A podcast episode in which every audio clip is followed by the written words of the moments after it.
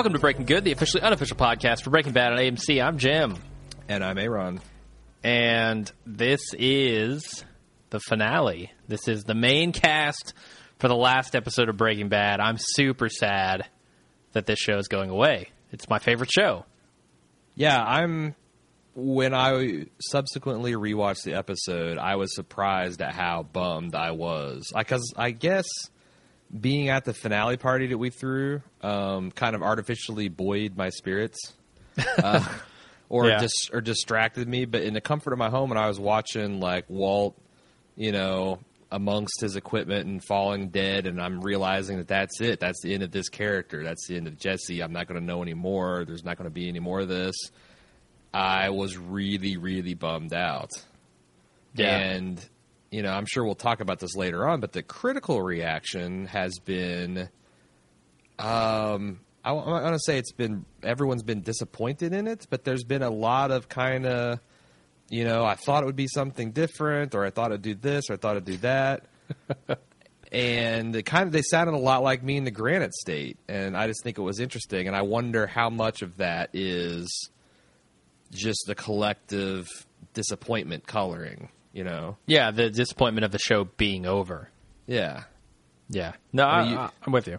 You've got the disappointment. You always have human beings are always slightly disappointed when things don't happen the way they kind of expected it to. Broadly, that's one bias, but also you add that to just a general being bummed out that this is going to be off the air. And I, I, just, I just thought it was interesting um, that the the opinion of it seems like the Joe Schmo, and we're closer to that spectrum than we are to the professional reviewers. Definitely. But the opinion, opinion of Joe Schmo seems to be almost universal acclaim that this was what they wanted to see in the finale.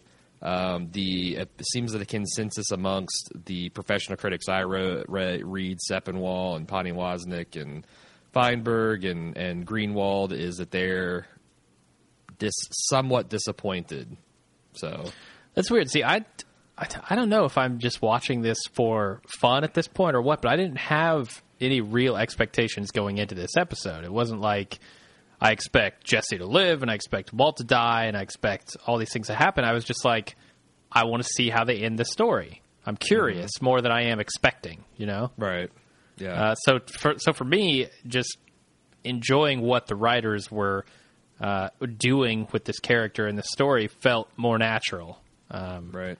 Than try to predict and say I want this to happen because you know, like like Vince Gilligan has said, he's not going to please everybody, and if you have the wrong idea and you guess wrong about the ending, then you're going to be disappointed. What what sense does that make, right? Just just enjoy what he's putting out there and if if you can come up with real reasons why you don't like this episode other than it was just different from what I expected, sure, I'll listen to those. Well, I think most of them. I mean, like I said, I, I respect the heck out of most of the people I mentioned there, and they all gave cogent reasons of why they didn't like it or why they were surprised it went this way or whatever. It's just that you know it's weird that I was in a situation in, in the Granite State where I was disappointed, and I think I figured it out mostly because it, it was just it, it it told me about or uh, wrongly as it turned out it, it it told me how the finale was going to go that there wasn't going to be any kind of redemptive arc that it was kind of going to be suffocating almost oppressive badness Yeah. uh, that is going on in the characters' lives. And it turns out that the finale is almost like a return to Breaking Bad form, where for one last time, um, you know, it's it's kind of like uh, you hear a lot of people that have uh, cancer patients or elderly parents or whatever, and they're slowly slipping away. But then they have that last good day where they've, you know, suddenly they're alert and they can talk to people. I feel like Walter White had that at the end. Yeah. He had his his old luck was in place, his old scheming was in place, everything played out perfectly, and I'm kind of fine with that. Yeah, yeah, uh, I am too. I I ha- certainly have some very minor complaints with the end, Yeah. but I don't think that they detract overall from the series or even the finale itself. So Indeed, I think I feel like that they struck the emotional tone that I wanted to see as a fan. gotcha. It might not have been like it might have been artier if they had continued this inky blackness. Uh-huh. Um, I mean, Emily, I think her name's Nussbaum. Um, she said that she would have rathered the ending be Walt dying in that frozen car. and the rest of the episode, if if she said if the rest of the episode had been kind of like his near death experience, Oh god, that would have been terrible. What am I watching? Fucking Lost again? right? But that's I think sometimes critics somewhat lose their mind in that they're experience junkies, and the last thing they want to see is something kind of unfold mechanically. And this, Yeah. that's the one that is definitely what happened here. Mechanical Yeah. all the way to the end. yes, yes. Uh, anyway, we'll talk about it. We have some stuff we want to talk about, some events and things to announce up front. So why don't you get it, get to that? Uh, last reminder, well, not the last reminder, because we're doing a uh, Breaking Bad retrospective cast next week. Um, finale, really the whole show, if you if, if you want, whatever your thoughts are.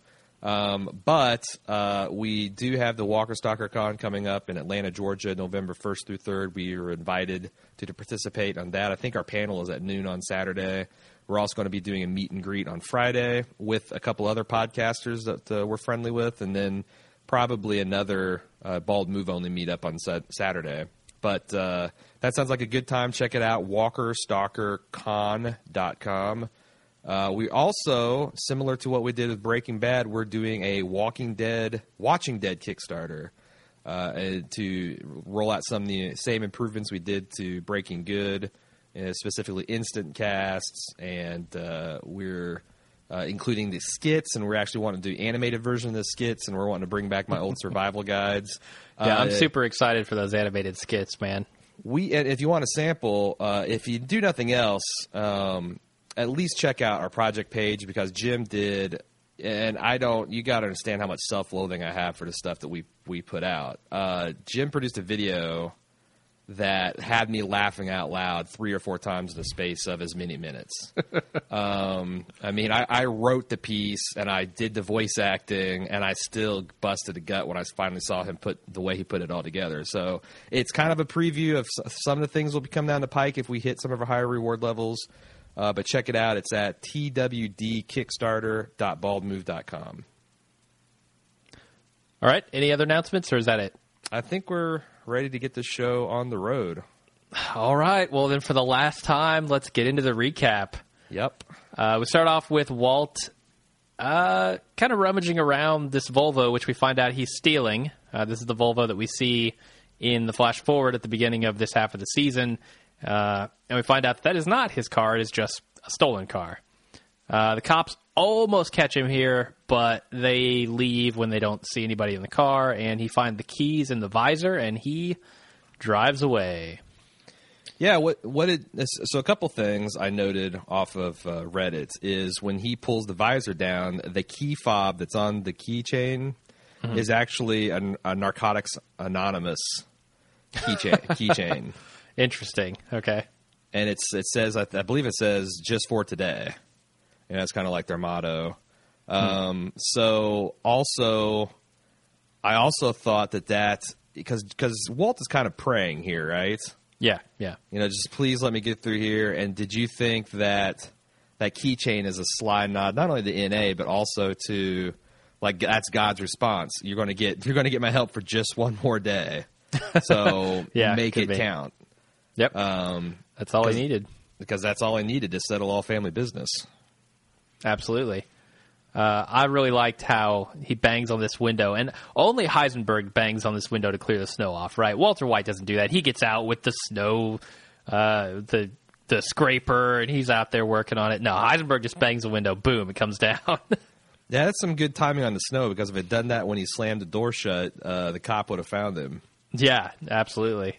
So uh, he and apparently, it, it had just snowed because that snow was not stuck yet. Yeah, yeah. So no ice there, just snow. And that's the other thing. Um, you know, I feel like that this was kind of the Gilligan's nod that the return of Walter White's luck, you know, at Yes. least for this day, because uh, he pulled the Terminator routine where uh, before he tried to hotwire the car, he checked the visor, the keys were there. The snow per- formed the perfect protective barrier for until the cops left. I Yep. mean, something And he needs gets go luck wrong throughout this episode, right? Oh yeah, I mean, that, Yeah. I mean that's the that's the thing though. Walt, even at his most cunning, has had a healthy dose of luck. And Jesse says says to Hank, "You're not as smart as him, and you're not as lucky as him." Exactly. So, Uh, so then Walt pulls into a gas station after what is apparently quite a while because now he's in New Mexico. Oh, Uh, oh, we also forgot that that was the uh, Marty Robbins tape played uh, for the El Paso song. And That's right. The point that it was at was just perfect. Uh, I saddled up and away to go riding alone in the dark. Maybe tomorrow a bullet will find me, but tonight nothing's worse than a pain in my heart. let's let's let's Yeah. as we pass them, let's admire these nice Breaking Bad touches one last time because man, they na- they make the most of their obscure pop culture references. Absolutely, absolutely. And uh, Jonathan in our instant cast actually kind of explained the lyrics a little bit there. Um, and we have a, a listener who called in this time, but he just kind of went over the same stuff that Jonathan did. So I, I cut Okay. his email short, and I'm just going to give him credit for it when we get there. And Um, we also, can continue to talk about it. while I'm doing a shout out to Mandy Gates because she was the first person, I think, way back in her second episode of the season that called the Felina reference correctly. Um, It's been a while, yeah. that is your obscure country western ballad knowledge served you well there, Amanda. for sure. Uh, so this is where Walt pulls into the gas station, and he pick. Um, this is after picking up his M60 because he's got it in the trunk along with his money, and he makes a phone call. Whoa, really? Hmm? I the M60 was in the trunk at this. I thought it was just still full of cash. I thought it was still in the trunk. No, I no, thought it because was in he, the he trunk already. switches. He switches cars. Remember, he's still in his Volvo in the scene. Oh, that's right. He gets in that big jalopy. Uh, Yeah, yeah, yeah. All right. Yeah, yeah. So he's got the money in the trunk anyway. Uh, and Yeah, he goes up hasn't and been- it- uh, he makes he a phone call. Then makes a phone call, uh, and he's pretending to be David Lynn from the New York Times, and uh, he asks for Gretchen and Elliot's new address because they've moved, and he leaves his watch on the payphone. What did you make of the watch on the payphone? Well, according to Vince, uh, they did that purely for, um, what do you call that? Con- continuity purposes, because they realized that in the um, prequel scene that they had, or not the prequel, the flash forward Yeah, uh, scenes that he was not wearing a watch, and that they had him wearing a watch leading up to that point. So they decided to make a point of him setting it down. I think knowing that, we can still draw some interesting conclusions. That, like I mentioned on Instant Cast, this was a gift from Jesse. This could be seen as you know him putting aside a sentimentality for him. Um, there's been a lot of ticking time motifs. This could be the sign that the time is now up. This is you know we've run out of we've run out of Breaking Bad. We've run out of time. Uh, did, I miss any? Did you have any others? no, no, no. I just think this is you know Walt saying, "Okay, uh, I'm out of time here. I'm like my time is up because I'm about to go do something that I can't take back." You know, Right. and when it, once he goes to the uncles, he's done. I found that there wasn't a lot of really deep analysis of this episode. Number one, probably because it's very straightforward. Number two, I feel like just people shut their brains off. It's like there's nothing, there's nothing left to kind of divine or to see about the future. So just enjoy it for what it is. Well, there's that and the fact that nobody got screeners of this, right? They haven't had four weeks to think about the episode. Yeah, but you know, I never got a lot of what I'm talking about. One of the deep insights or like the really obscure references and a foreshadowing. I didn't often get those from the pros. It's mostly from the people on Reddit. Oh, yeah. um, and you know our message boards and stuff. The people to you know watch it tons of times and pay attention to all this theories and speculation because they all kind of Mm-hmm. they all kind of build on each other. Yeah, and when you get that many people, uh, you start to notice things that no one else would notice, and you get the collective knowledge. You get the emergent into all this. consciousness of the entire community working on the problem. Yeah, Exactly. Um, so there's this close up on his license plate, which obviously is from New Hampshire, and it says "Live Free or Die" across the top. And I think that's uh, pretty apt, considering he's about to do both. Uh, he's he's going to set his Heisenberg free and go die. Uh, so that was kind of cool. And then Yeah. I, I, I well, go ahead. Also, I just want to say again, one last time, admire the cinematography for Breaking Bad because this is a meat and potatoes scene. Him pulling into this gas station, but they framed it beautiful with like ninety percent of the frame taken up of the big blue. I'm assuming they're in New Mexico at this point. New Mexican sky, the fluffy white clouds, the rich browns and golds of the of the ground. It's just a lovely show to just purely look at.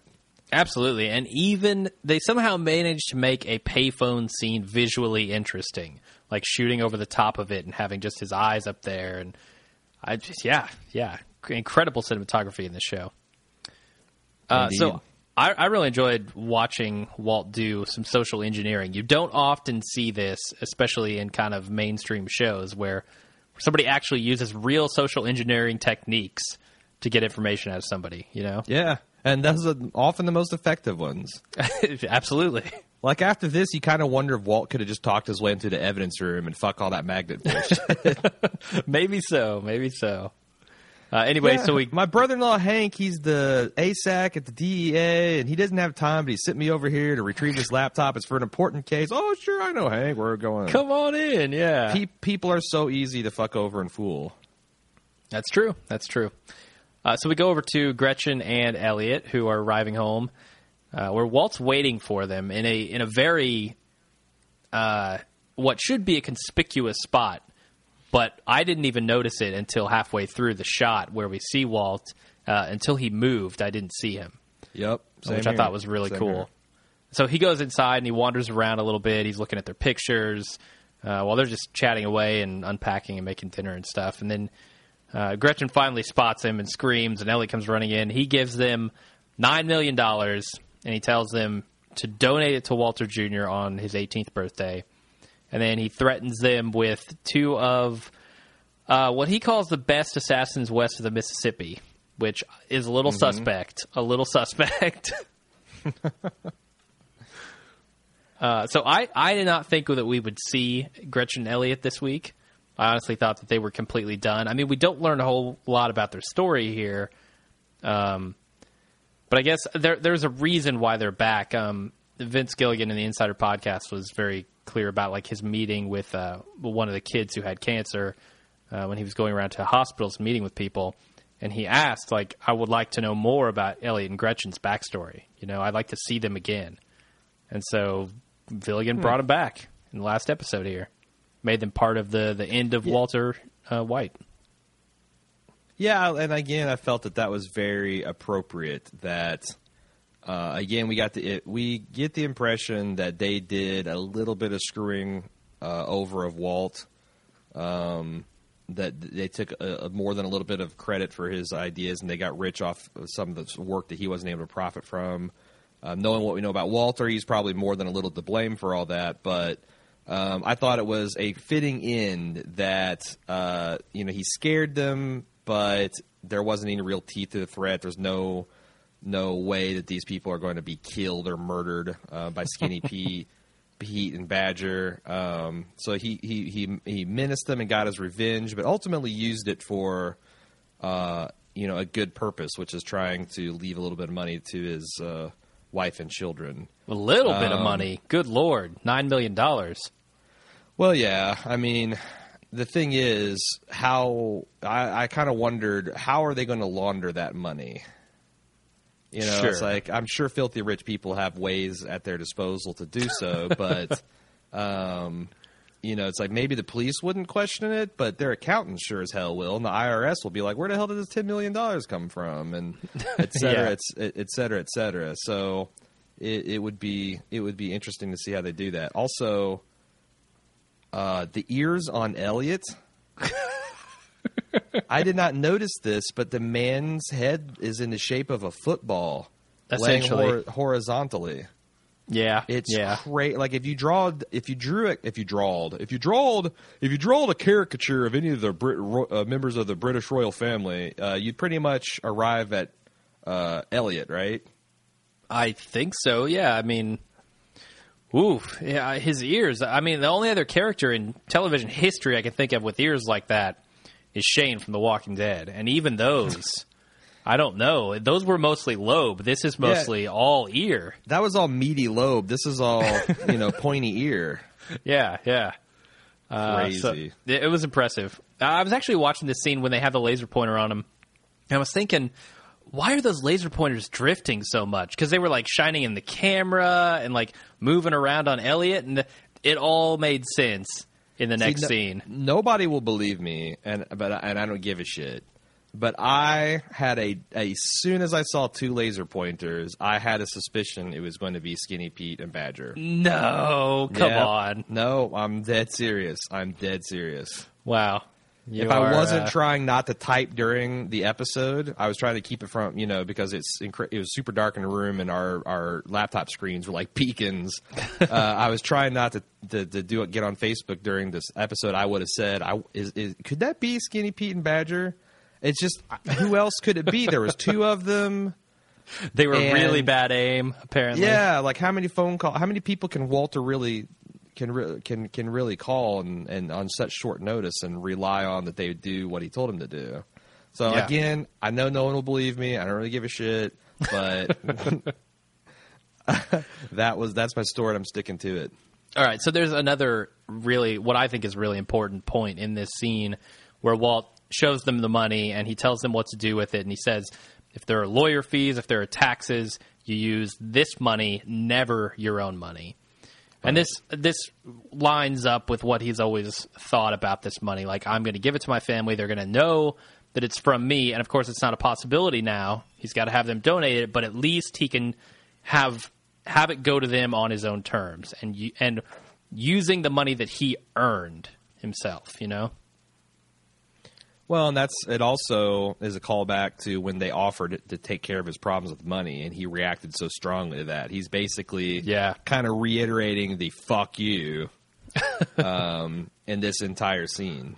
sure. And even, you know, it's like he completely emasculated Elliot with the very Mike, the man trout. Uh, Elliot, if we're going to go that way, you're going to need a bigger knife. oh, that sounded exactly like Mike. Is exactly a Mike uh, callback, I thought, and in, a, in a further evidence of Walt taking on the characteristics of the people he kills. Yeah, absolutely. Uh, so then, as we know, Walt goes outside and he he drives off and stops to pick up the assassins, who turn out to be Badger and Skinny Pete. Uh, he asked them who's selling the blue meth because he found out that that was back on the streets, and they actually thought it was him because of how good the quality was, how pure it was. Mm-hmm.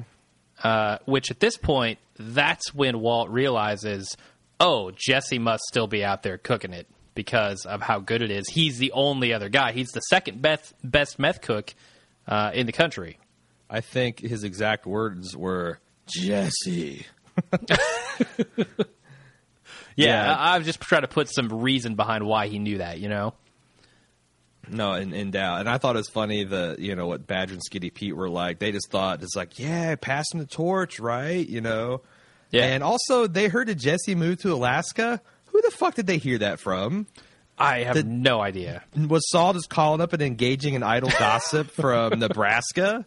Because Yeah. pretty much Yeah. him and Huel and Jesse knew his plan to move to Alaska. Yeah, Saul had plenty of burners, right? He'd just call him up, be like, "Yeah, Jesse moved to Alaska. Toss it out the window." Just one let you know his forwarding address is, you know, Yeah, right. bumfuck Egypt in in uh, Alaska.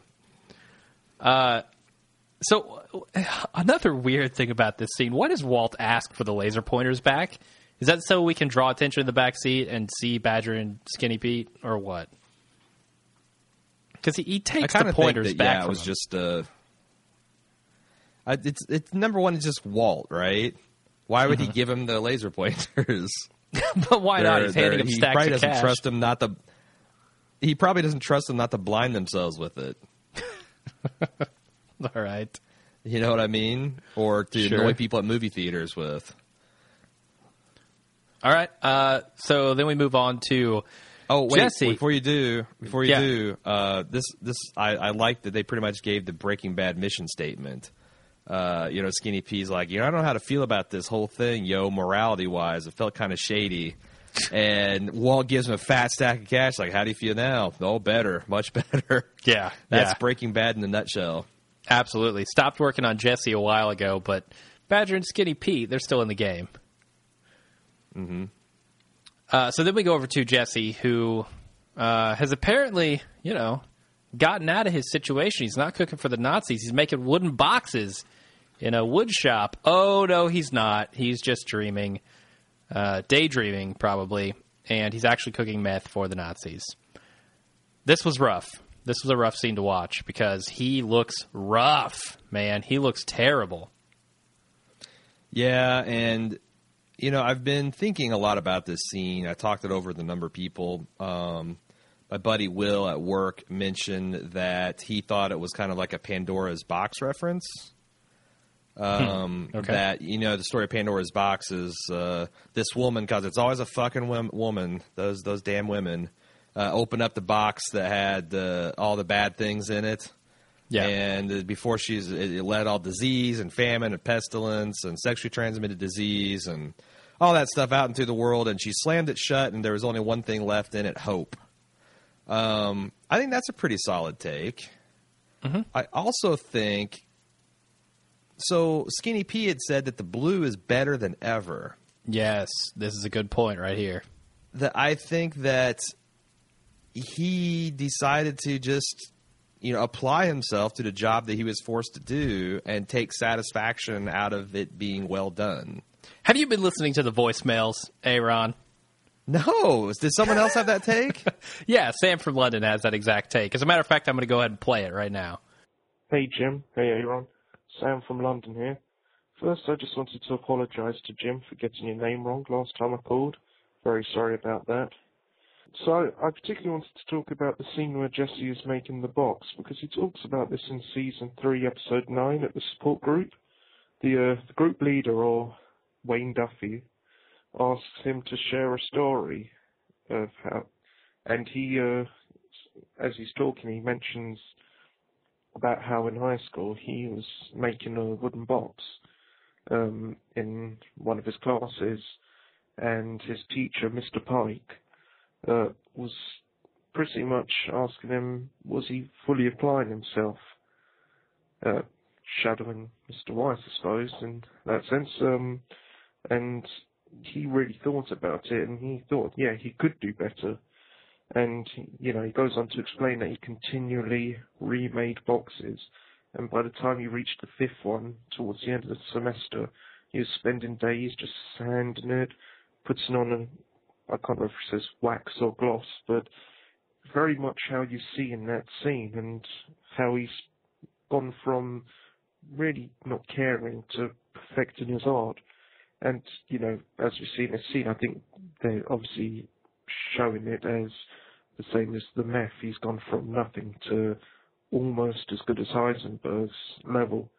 And, but yet he says that he ends up trading this perfect box that he ends up being really proud of for an ounce of weed and he, seems really low about it. I think that's the same here. He, he, the fruits of his labor, you know, he's, when he's reached perfection of what he produces, yet with the uncles and, and before with the weed, it just ends up getting traded. Just wanted to know what you guys thought about that, and thank you very much for taking my call. So, thanks, and look forward to listening to you.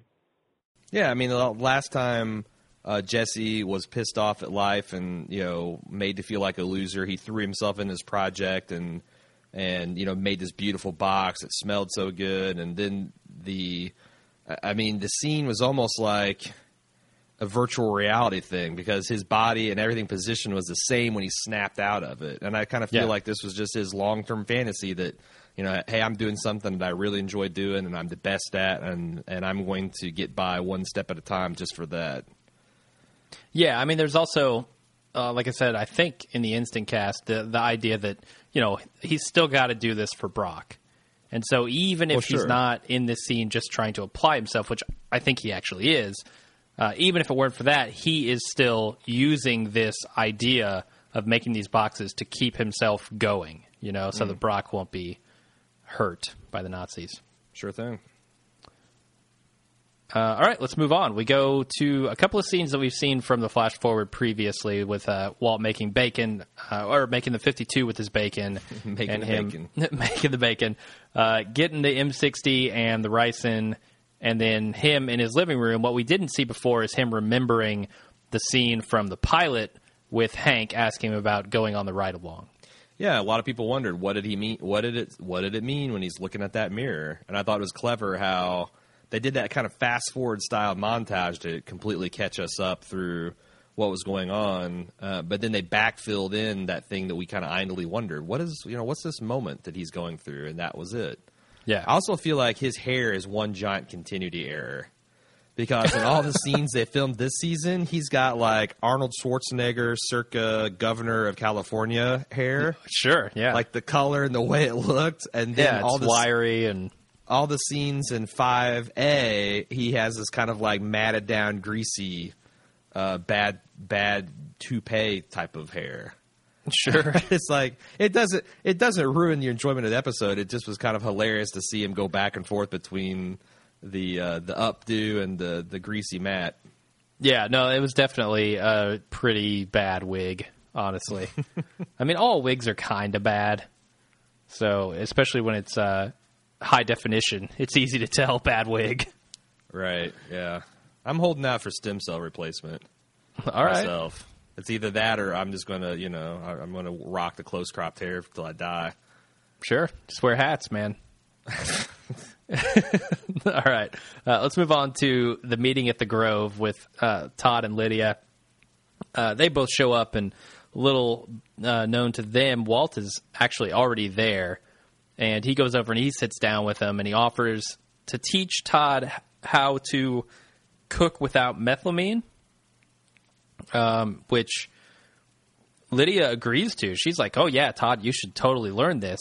Um, that is until Walt leaves, and then she tells Todd, "Yeah, we're not working with this guy. Do I really need to explain it to you?" And Todd is so dense that he doesn't understand what just happened. She's just Well, saying that to get him away, get him out of there. Well, and she's also telling him that he needs to kill Walt. Oh, oh definitely, definitely. So she doesn't want to have to explain that. Do you? A couple things here. Uh, this is the second time Walt hid in this episode in plain sight. Um, did you see him in his first appearance, or how many how many cuts did it take for you to notice him? I did. I saw him while we were watching it live. Uh, he was right there at the bar. Pretty pretty easy Right to spot, honestly, because he's right next to Lydia in the framing. Right. So unless you're really focused on her, you can spot him. Do you think that Todd and Lydia have anything going? No, no. Todd wants there to be something, but Lydia's not having any of it.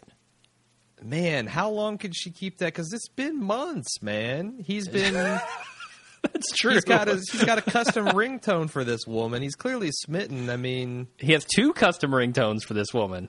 yeah, like I mean, I, I get that Todd is a fucking idiot, eh, but he's apparently the type of fucking idiot that doesn't know when it's time to move on. I guess so. You Uh, have been friend zoned, buddy. It's time to time to move on to greener pastures. you're right. I didn't even think that it had been five months Yeah, she's since been- he started hitting on her. She's been fucking with him for four months. Like, you know, incredulous. Oh, you don't know what a blouse is, you moron. yeah. Nice. Uh, so this is the this is where we see a shot of the ricin. Uh, what we know later is the ricin going into Lydia's cup. I actually thought That's this is one of my few complaints with the episode. I actually here. I thought that this gonna right shot was enough, and and they could have just left it at that without having Walt answer that phone and say, "I put ricin in your cup. You're probably having flu-like symptoms, and you'll be dead in a week." well, I think that they're they went a little too far and too on the nose some point. Like I don't think I needed to see the inset of the ricin going in and the swirly cam, although that's kind of Breaking Bad's fetish. Uh-huh. And a phone call. Um, I would have been more comfortable if they skipped the inset and just let us see her. You know, they already did. They did one inset close up of her pouring it in, and then they did the over of the oh look at the white death swirling into the coffee.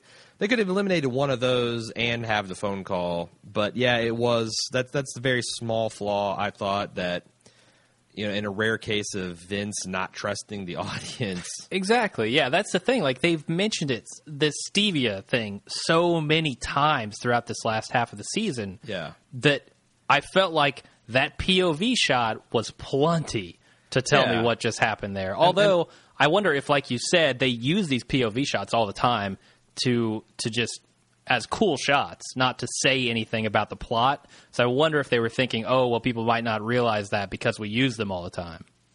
Yeah, maybe. I just think that, um, you know, and again, we're we're hyper. If, uh, all of us listening to this cast are hyper informed fans, right? Sure, yeah. Um, so we're gonna we're gonna catch on little things that probably aren't even there uh, in some cases. But it just seemed to me that, that that was a little bit too too on the nose. Again, very minor criticism, but you know, For someone sure. asked me why I wasn't saying the episode is perfect. Well, there's one of the reasons. Okay, fair enough. Um, so did you have any problem with the idea that Walt could have known where she was sitting and all that kind of stuff? Because I know a lot of people are kind of giving that as a sticking point as well. Well, again, everything worked out. I mean, it would have been it, it would it would have been interesting in a different way if he'd have sat there at the bar all day and she never showed up.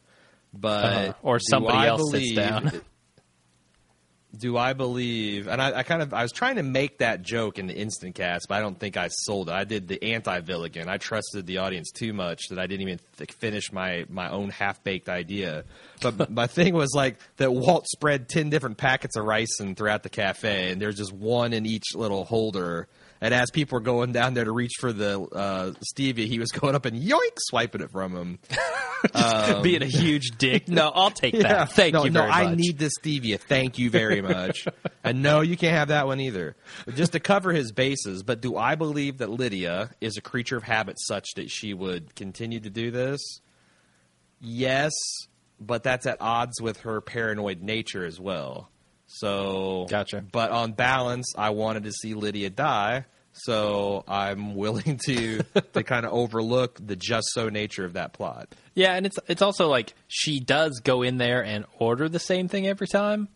So maybe when it comes to you know certain things, she's very paranoid, and other things she's not.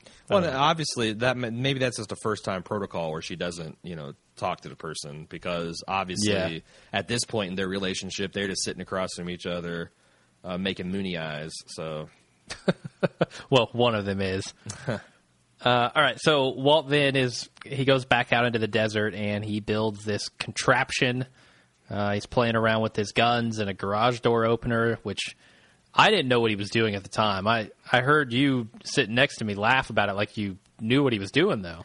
Well, see, so I I was thinking because I, I was clearly seeing that this was making a perfect forty five degree firing arc, Okay. and I'm like, what? So he is he going to set this up in the hills of the Nazi compound, and when he's having a meeting with them, he's going to fire that off, so they all have to run for cover, and then he's going to do something else, like you know maybe kill them while they're all running, or you know I I, I didn't suspect that he was going to build that into a James Bond contraption in his trunk, and then Yeah. you know, blow up the whole the whole bunker, which was cool too. But I, I knew that that I knew as soon as I saw it working that that machine gun was going on top of that arm.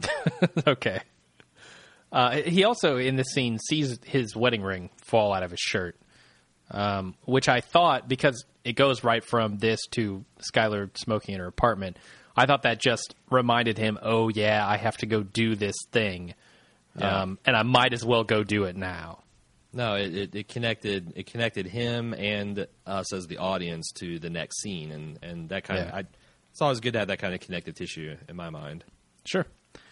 Um, so then we do go over to Skyler's apartment where she is chain smoking. I mean, she's not living a happy life here. No, there- uh, she looks like hell too. This whole setup is supposed to look uh, kind of shabby and ran down, right? Like this is they never had the nicest house. Yeah. Um, but this seems like a maybe a slight step down from that. And oh, yeah, I thought it was a pretty big step. Oh, really? Well, it's like I did see, but the second and third rewatch, I'm like, you know, this apartment doesn't look that bad. It's very, it's very neat and clean, and it looks like it's got enough room for everybody to have a bedroom. I mean, it's not like a, a roach infested shithole. Yeah. Um, but that might be just you know TV. Uh, uh, what was I saying? Oh, yeah, she looked very. Uh, I thought, uh, you know, kind of Robin Wrightish in from uh, Unbreakable. You know, because Robin Wright's a very beautiful woman. Uh, you know, oh, that's right. You haven't seen the fucking Princess Bride. Uh, No. She was uh, Kevin Spacey's wife in House of Cards oh, okay. Yeah. very beautiful her. woman, but in, in Un- Unbreakable, she was Bruce Willis's wife. She was very just hard and you know not put together. And Anna Gunn did a very good job looking like a woman's had six months of her life sucked off of her. Yeah. Yeah. Some Uh, hard, hard miles uh, on those tires that she's she's uh, had in the last year. for sure. Uh, so he get, she gets a phone call from Marie, who is warning her, "Hey, Walt's back in town, so you better watch out. But don't worry, the DEA will not let him get near you because he's not smart enough. He's not a mastermind." And little does she know that Walt is standing in the dining room with uh, Skyler there, having having evaded the lookouts at her apartment. Another Um, and- another hiding in plain sight moment. Absolutely, yeah. Uh, and so he gives her the lottery ticket, which we know is uh, marks the grave of Hank and Gomez. And he says that he tells her that that's the case, and he tells her also that she needs to trade this for her freedom. Uh, so make a deal with the DEA and give them the location of their agent. You know, they'll want that. Yeah, he was also.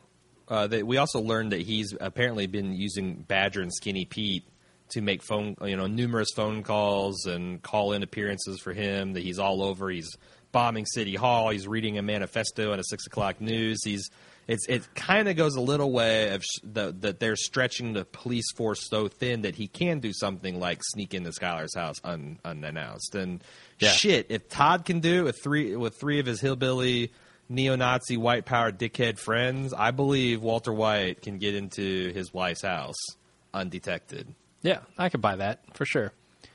Uh, the other thing I can buy is Walt finally admitting, finally admitting that he did this all for himself. Uh, that is something that I felt we absolutely needed to hear to give any kind of closure to this story of, of Yep. Walt White. Um, and so I wa- I was super happy. That's what I've been waiting for this entire half season, I think. Yeah, I mean the the time up in the cabin had given him perspective and the fact that Absolutely. this this is the this is the end. Yeah, Yeah. and that's the thing. I mean, th- he says, "I did this for me. Uh, I was good at it, and I felt alive." And that's exactly what he needed when he got that cancer diagnosis, right? I mean, he felt like he had wasted his life, um, and now he he gets his cancer di- diagnosis, which puts a ticking clock on it. And then he needs to feel alive, so he goes and does something crazy like cooking meth. Yeah, he might have taken that uh, country song "Live Each Day Like You're Dying" a little too literally. Uh huh. sure. I think that's more like appreciate your friends and family and the time, not like start a vast criminal empire to so that you feel a little bit alive. Yeah. Um, yeah, I, you know, and and I think we saw that as the series progressed. Like there is, you know, Walt. I don't think it's true that Walt's always been Heisenberg. He he gave there by degrees. Like when he Yeah. went to Tuco's hideout and blew it up with the fulminated. Uh, it was fulminated mercury, wasn't it? yeah, it was. Um, you know, when he got out and he was just like, yeah, yeah, and punching, punching the steering wheel, Walter White had never, ever in his life felt that exhilarated by anything. That's the thing too. The other comparison here that you can make with Walter White and meth and being a drug addict is his first high. He felt like a million dollars. That that mm-hmm. that fulminated mercury in Tuco's place. He felt fantastic.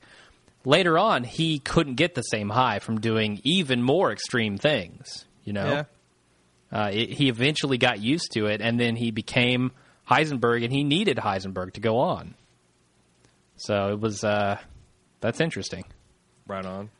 Uh, this also felt to me there, there's a great moment here between Walt and Skyler when he tells her that he did this all for him. Her reaction to it, uh, I thought was priceless. I mean, it's just th- she had been wanting to hear this as well, right? She, Oh, yeah. she, the entire series, it, it was a huge deal in season two where he was just lying to her, Uh-huh. and she knew it, and she was trying to get him to stop it Yeah. uh, and he never would. And now he has finally come clean, and you can see that interface, uh, even though it's far too late. I mean, nothing he can say or do is going to change anything that's happened. Uh, but at least she got to hear that, which is his kind of apology to her, right? and again, I thought, I thought the way they handled that was perfect too, because, you know, she, it, if he'd have gone a little bit, like if she'd have just reached out or they had hugged, Yeah. or if she had even said, "Oh, Walt," or you know, before she was breaking down. But the fact that it was like she got her little personal vindication. She weeps for the man that he used to be and what could have been, mm-hmm. but there's too much hurt there to go, you know, full on Tinder mode. And and obviously, it's it was. I was I was really emotionally moved when he went to uh, say his goodbye to his daughter. I mean that that really Yeah. got to me as well, and obviously got to Skyler too. So no, I, I thought that was a perfect way to handle that. All right. Uh, so yeah, he says goodbye to his daughter, and then he wants to go say goodbye to his son, uh, which of course we know Walter Jr. would just tell him to jump off a bridge if he uh, actually went up and said hi. So he watches from a distance as he comes home.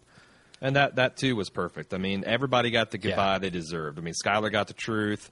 Holly didn't have to go through, you know, seeing her parents one more time mm-hmm. in some weird ass uncomfortable scene. And Walt he Walt was able to say goodbye and and you know look at his son one last time. And without Walt Jr. having to get upset and and I mean, th- this is not all roses for for Walt and Heisenberg here. I mean, he would have liked a better goodbye for all of these people, but there it's he's not going to get it.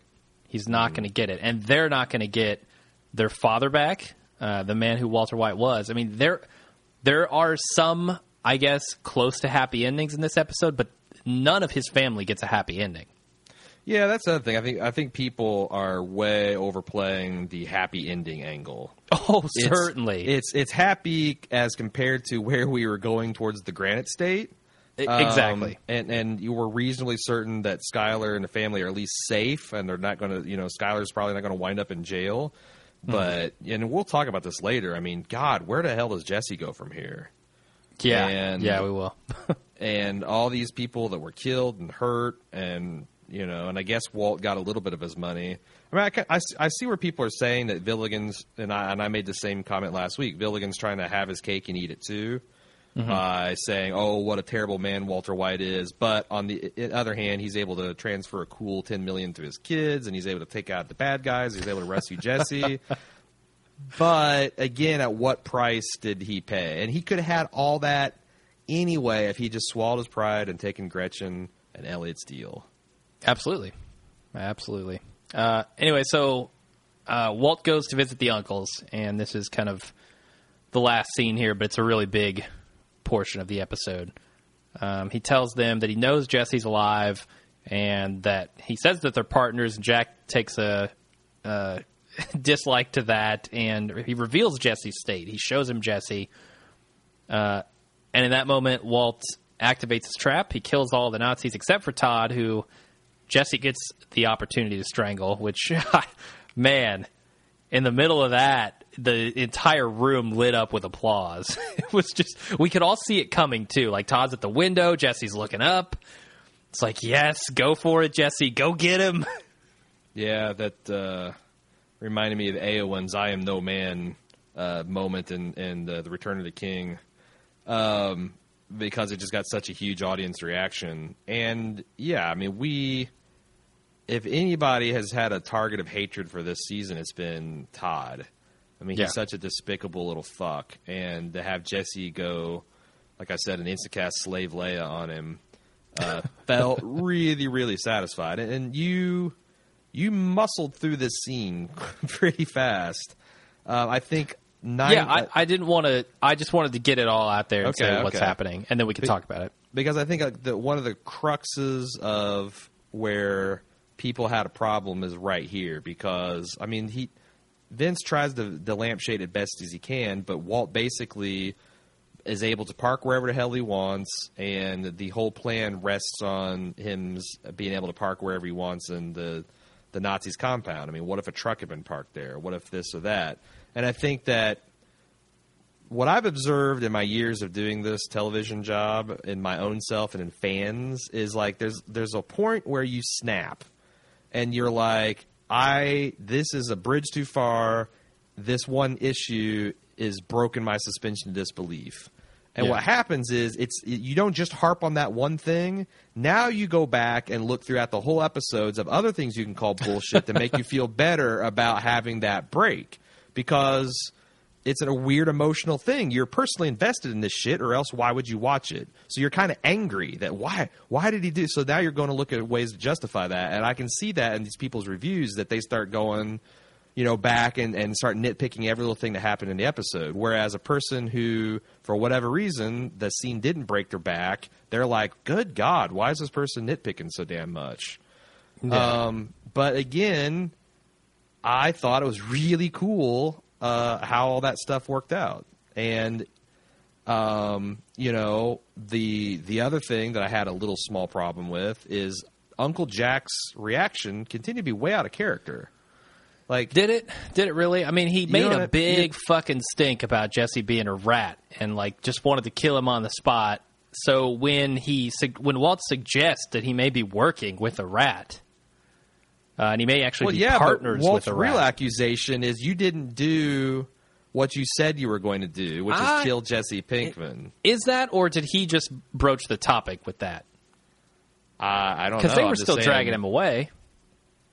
Uh, I don't know. I guess he did consent to them torturing him to get information out of it, but again, he said, "Yeah, I mean, I guess." But you know, as the scene went on and on, and the second, third time I watched it, is kind of comical to me. Jack just continued to run his mouth.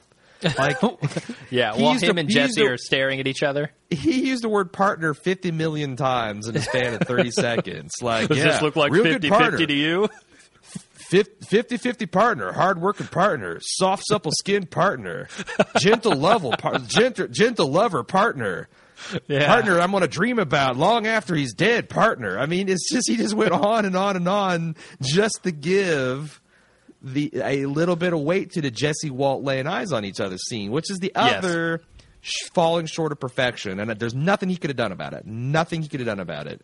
But but this whole season needed more Jesse, in my opinion Uh, you might be right about that. I, and the and yeah. the finale um the, the that's the the probably the biggest issue and again uh you know this this episode is easy 9 out of 10 for me the season 10 out of 10 for me but i wish there had been a little bit more emotional they had time to do i, I think they did great job with what they had um, And again, I don't know how in the world they could have done anything. Any they they were moving as fast as they could through some of this stuff. But yeah, they said they were. They said they were really scrambling to tie up all these ends here, and it took Sure. a lot of work to get this final episode to play like they wanted it to. sure, Um, and a lot of people, uh, like you said, they're just saying it's too, it's too well constructed. It's almost too. The plot is too tight, um, Mm-hmm. and we we wanted something kind of messier because the show itself has always been kind of a messy thing. Yeah, but they had time to to. They always had time to escalate that. I mean, Walt's shit Yeah. was messy because it was interesting to see how that was going to affect next week and next season. Exactly, Like, and that- you know, here's the that's all- thing. Yeah, the, the the one that shows thesis is violence never solves anything. Mm-hmm. So it could be that in in Breaking Bad reality, a week from now, Skyler's in even worse trouble. That It could be. you I'm- yeah. that was- you know what I'm saying that that who, who and that Jesse's arrested or Jesse's killed himself or Jesse's had a heroin overdose. I mean, yeah. No, It's- I, it's- we'll talk plenty about that in next Okay, week's okay. episode. I'm I'm certain. We'll just we'll go through the characters and say where do you think they go a year, five years from now? You know. But I'm saying it's like, what are they saying? It needs to be messier. They need to plan not to work. They need to plan to be in bigger. They need Walt to be in bigger trouble for next week. There is no fucking next week. He's dying. I know, If I know, I know. his I'm with you, man. I'm totally with you there. I, I think Did, did Part- people not realize this is scripted entertainment? If he came into a problem, the reason he got into problems before is is because the plot required it. So well, they could that's not to the only the reason story. he got into problems before. I think the reason he got into problems before is because Walter White and Heisenberg were not on the same page most of the time. Uh, The things that Heisenberg was willing to do, Walter White didn't want to do, but Hmm. but he had to to you know to could, to ostensibly protect his family, which we know is not the case. Um, but now he, I felt like this is the episode where, uh, and maybe last week at the cabin, I think is actually where it happened. Uh, but Heisenberg and Walter White finally, I think, came to terms with what they needed to do. You know, like we're in this so deep now. Walter White is not going to get his happy ending. He realizes Heisenberg uh, and to some degree himself want to be doing this meth thing, and uh, we're kind of, you know, that was their mission, their goal in life at some point. Uh, I feel like that mess always came from the conflict, and there is no more conflict between these two characters. Yeah, and there again, um, if any of these plans had not worked, the Yeah. episode would be stupid. So It would be. unless It you, would be. you wanted you wanted a, com- a completely different Breaking Bad uh, finale ending, where I guess is just you know Walt takes care of Nazis the first fifteen minutes, and just him and Jesse locked up in a room working shit out. okay, but that's not what this episode was, and that's really, if you're being honest with yourself, not what this series was about either. This series yeah. was, you know, it's it's it's many many things, but ultra realistic. It's never been. The only, if if you think Mm-hmm. that, it's only because you're ignorant of the liberties Vince Gilligan has taken with reality. Like you can't Oh, dissolve a human body in a bathtub with three gallons of acid.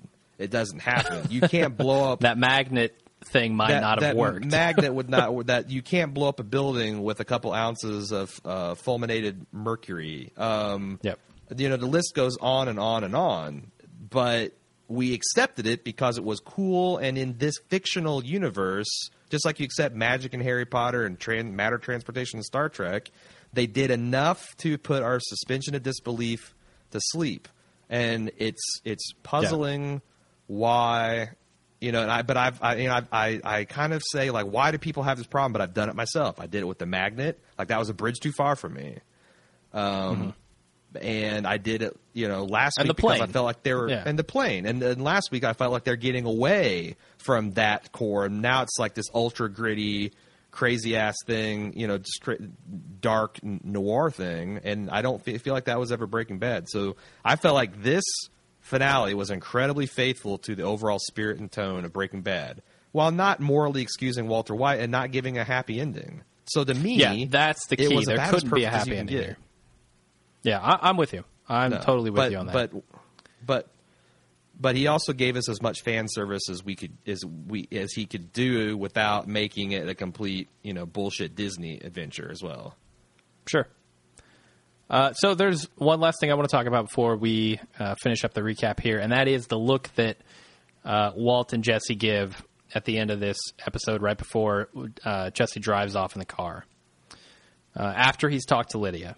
To me, this was basically Walt saying, like, this is it. I'm dead, and I killed everybody who's going to come after you. So you have nothing left to fear. And Jesse kind of saying, "I know," and and kind of thanks, but not really. Like kind of thanks and kind of go fuck yourself. Yeah, I thought the moment. I mean, we kind of really glossed over the handing over the gun and Walt White saying he wants it done and all this stuff. But that moment I thought was interesting too. That there's just like kind of like just a nod, mm-hmm. like, and and I called the Marcellus moment wad or n- nod because, yeah, Jesse. It's almost like he had this realization. He's like, son of a bitch, he saved me again. yeah, But but I'm not going to say thank you, bitch, because mm-hmm. I'm also in the situation because of you. exactly. and you know he had tears in his eyes because they've been through a lot of shit and they've had each other's backs for a long time and this year it all went pear shaped on them and they mm-hmm. they they've still got that you know deep down kind of respect and connection but it would have felt again wrong for him to have like you know break down in Mr. White's arms like he did on that that disgusting flop house after Jane died. Oh, yeah. Um, you know, it just would have felt wrong for them to have that kind of moment. But I thought the moment they did have was again perfect. I I agree with that totally. All right, that's it for the recap, man. Well, no, Uh, wait. I gotta say, we we Okay. glossed over to Lydia death. I mean, another good reason that Walt had to die in this episode is if he didn't, he would have an uncontrollable nose t- twitch from this point forward in the plot, and that just taking on her traits. and and you don't want to see Bryan Cranston in red Louboutins and tidy whities. That's that's something we don't we we don't want to see. I think we can we can uh, all agree on that. um, we also it's like you know again speaking of fan service, uh, Jesse choking out Todd is one, Walt blowing off Uncle uh, um, Uncle Jack's Jack. head Yep. in mid bargaining was another. Um, you know, even Devil getting the uh, you know death chair massage was I thought kind of like another kind of gallows humor from Breaking Bad, and also Yeah, do you think a corpse would get rigor mortis if there was just constantly being massaged the whole time? I mean, that would just keep you. that would keep you nice and limber for the coroner, right? it might. It might. I don't know. So again, um, you know, one last time, let's let's give it up to Breaking Bad because, uh, you know, not he he went to look in the, the Nazi lab, and as all the co- cops are coming, and he's kind of lovingly touching on the equipment, and they play this song where it's like he says, "My love, did you think that I'd forget or that I'd regret the special love I had for you, my baby blue?" He's Vince has been keeping that in his back pocket for six years now.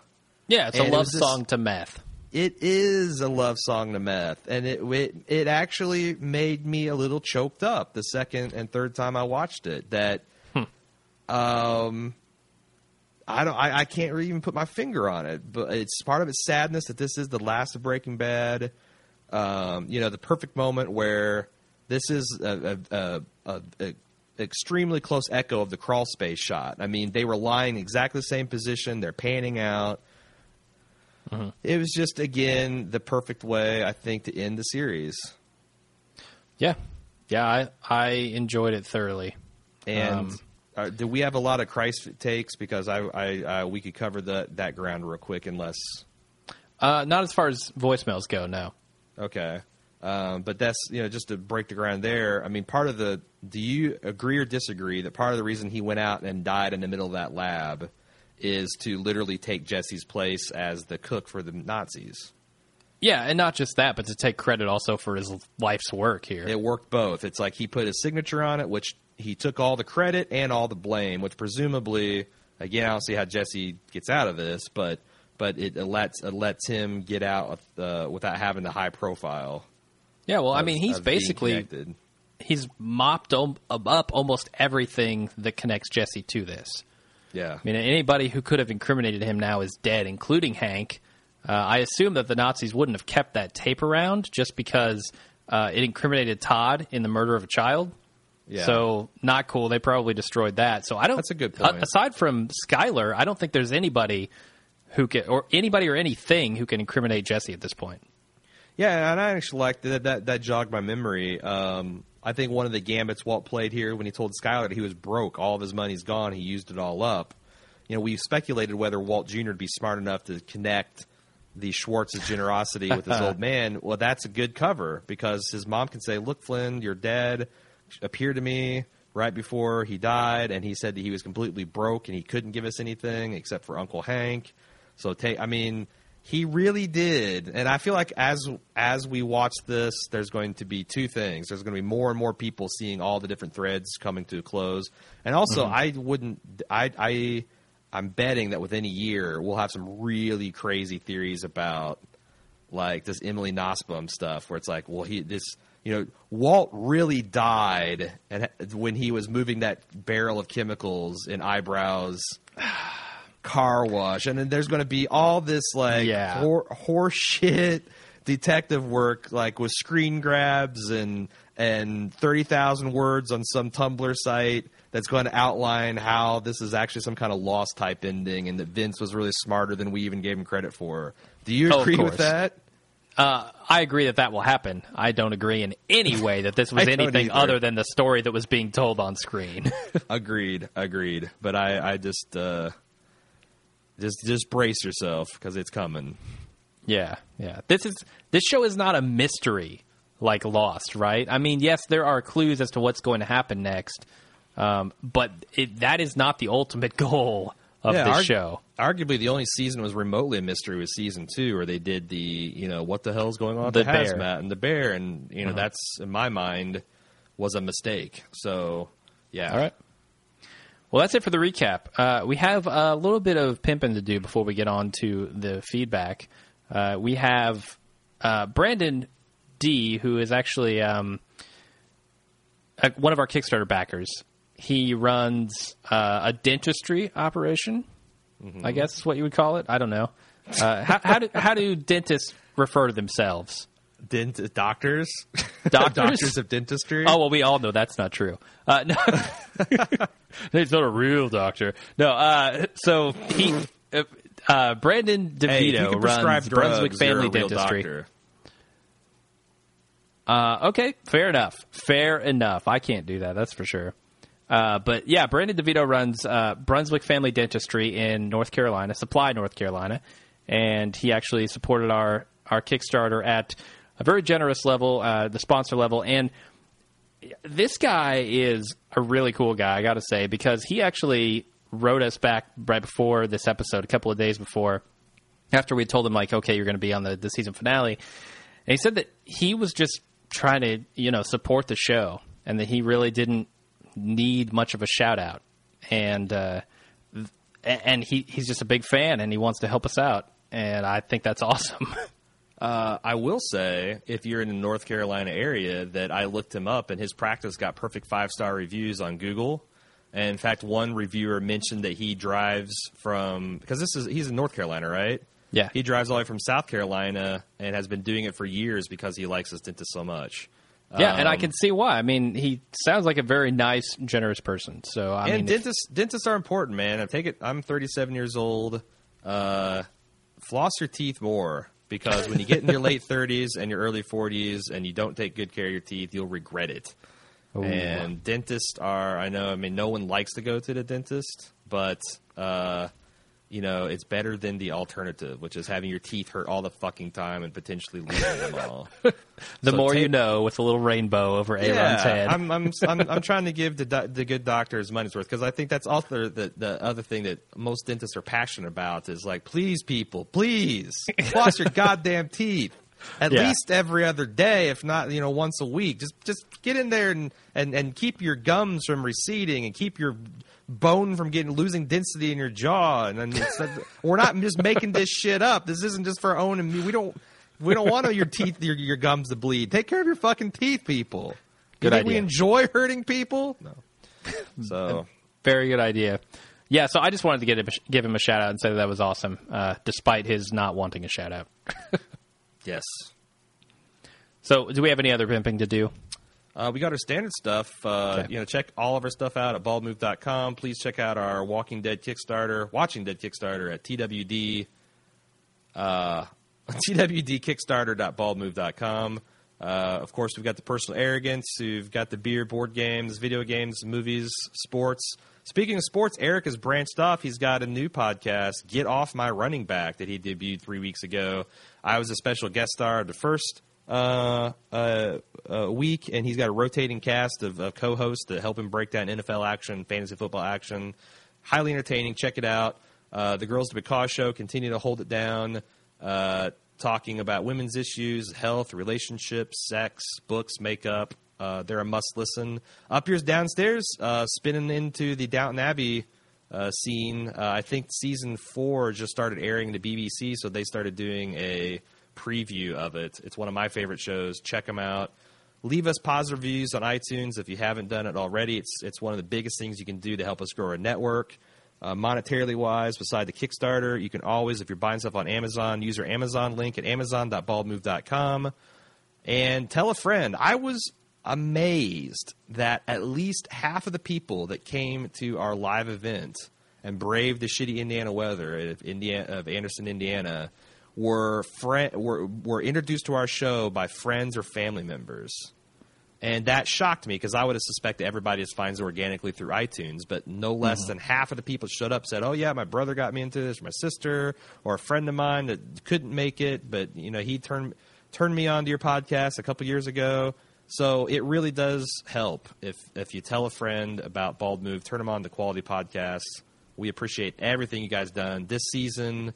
Breaking Bad had 10.5 million uh, people watch its finale. Yep, and we got more downloads than that every week. which is incredible. It feels like it sometimes, and I know, um, you know, we, this is not our full time job. We're super busy, and I don't, I, I don't always keep up on the social media uh, like I'd like to. I try to at least read it all. Um, hopefully, one of these days we'll be able to get more time so I can do that more justice. But I so much appreciate everyone sending in notes and contributing to our live threads and, and live tweeting with Jim, uh, tweeting with me. It's it's it's just I think Bald Move is one of the second proudest thing in my life, other than my son. you know, uh, what? What? Come on. yeah, you're not a father, so I'll let you slide on this one, Jim. But uh, yeah, I, it's it's it's just it's incredible, and you know, I gotta say having the- people the- show up. The yeah the live event. I have met so many cool people there uh, who have been fans for Uh, some of them just as few as you know this season, just as as early as this season. Uh, so it was awesome meeting all those people, and I I somehow remembered almost everybody's name from that. Uh, and uh, somebody said, uh, I think it was Brad said he's going to hit me up on Twitter. So Brad, hit me up on Twitter. Let's play some board games. Yeah, it's uh, I, I don't know. It's just it's a good feeling to share something that you love with people and uh, share in happiness. And I hope everybody gets to feel that at some point in their lives, that kind of connection. And uh, again, I thank you, thank you all. Yeah, absolutely. Uh, all right, I'm going to play some voicemails. Speaking of connection to the audience, Do it. I'm I'm letting people slide a little bit this time with the praise and the dick sucking since it's the last episode of the real season. Uh, so I'm going to play Poppy's email, uh, Poppy's voicemail. She's from Idaho.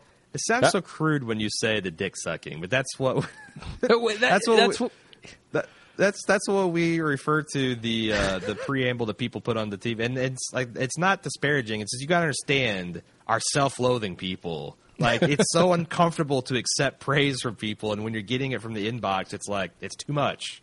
So we have yeah. to we have to uh, use crude terminology to kind of emotionally separate us from it. yeah, we make light of it. In fact, I'm taking my Uh, headphones off. I can't take it. I can't take it. My headphones are coming off. All right, so here's Poppy from Idaho. Hey, you guys, this is Poppy calling from Idaho again. I'm calling actually the day before the Ultimate S episode, so I don't know what's going to happen yet, but I just mostly wanted to call and thank you guys for the excellent job you've done. This show has been huge, huge part of my life, so to speak, for the last two years, and I um, have you guys to thank for a big part of that. You were, um, it was great having your your comments and your information every week and um i'm i'm uh one of those people who's still a, fervent walt fan i'm on the walter white bandwagon hasn't slowed down at all. I know you guys think that's crazy but i don't miss hank. I think he was warned. And i just hope he walt just goes and kills everybody else. The only person i would miss would be jesse but anyway that's it takes fans like me to keep these shows going i guess. Lunatics. But thanks you guys and um look forward to following you on other shows in the future. All right, bye. Uh, thank you very much, Poppy. And it sounds like you got exactly the finale that you wanted. So, as did uh, Jim and I. Um, Yeah. Thank you very much. I, I appreciate that. And it's been the listeners to make it because, you know, if no one was listening to this, if no one's giving us feedback, we would have probably stopped. Oh, d- for sure. Yeah. But but you all have kept us chained to this goddamn podcast lab for these last three years, and we've had a lot of fun doing it. I just pretend I'm making boxes. Yeah. Uh, all right.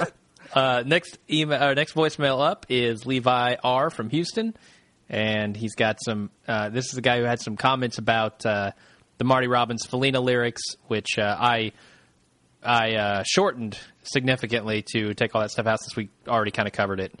Uh, but I wanted to let him get his voice on the air. Hey guys, this is Levi R from Houston, and I don't know if I can make it under the wire here, but I had a little comment to make. Uh, I think last week or a couple of weeks ago, somebody mentioned that when they heard Felina, they thought of a Marty Robbins song, El Paso, and I just wanted to say I have the same thought. But you're doing a good job, guys. Keep it up, and I can't wait to see this last episode. Talk to you guys later. Bye. All right, thanks, uh, Levi. We now move on to James FC from Alexandria, uh, Virginia. Hey, Jim and Aaron. James FC from Alexandria, Virginia. Thanks again for a fantastic effort covering Breaking Bad. Uh, it's been great to take with you and appreciate all the hard work. Um, at this point, critics appear to be split on this final episode, and those who had reservations feel basically that Gilligan didn't have the courage of his convictions, allowed Walt to redeem himself in some measure. I personally think this is dead wrong. Uh, redemption, full stop, would mean Walt had done enough to repay or offset all the evil he had done until this point, and that just isn't possible. Um, my question is, what do you guys make of the criticism that the Gilligan had a failure of nerve? Uh, thanks again, guys, and looking forward to Walking Dead and Mad Men. Uh, so, what do you think of the idea that Gilligan failed to stick to his guns, show some conviction by not allowing Walt to redeem himself? Well, I mean, honestly, I think there is some merit to that. Um, I think that he didn't stand true to his exact maybe karma uh, retribution. Um, but on the other hand, uh, as a person who likes these characters and didn't want to see the exact, uh, unfailing, logical, uh, un, uh, you know, I can't think of the word I'm trying to say here. The the uh, unmerciful, uh, something like that. As someone who didn't really want to see that, I'm glad he pulled his punch at the end and gave us a little bit of um, you know feeling of closure. Uh, yeah, w- without allowing Walt to be a good guy again all of a sudden, right? Right. And again, I, I thought every everyone got closure, but no one was fine, and no one Yeah. was whole, and no one was healthy. Um, and It You felt know. like the way that Breaking Bad had to end.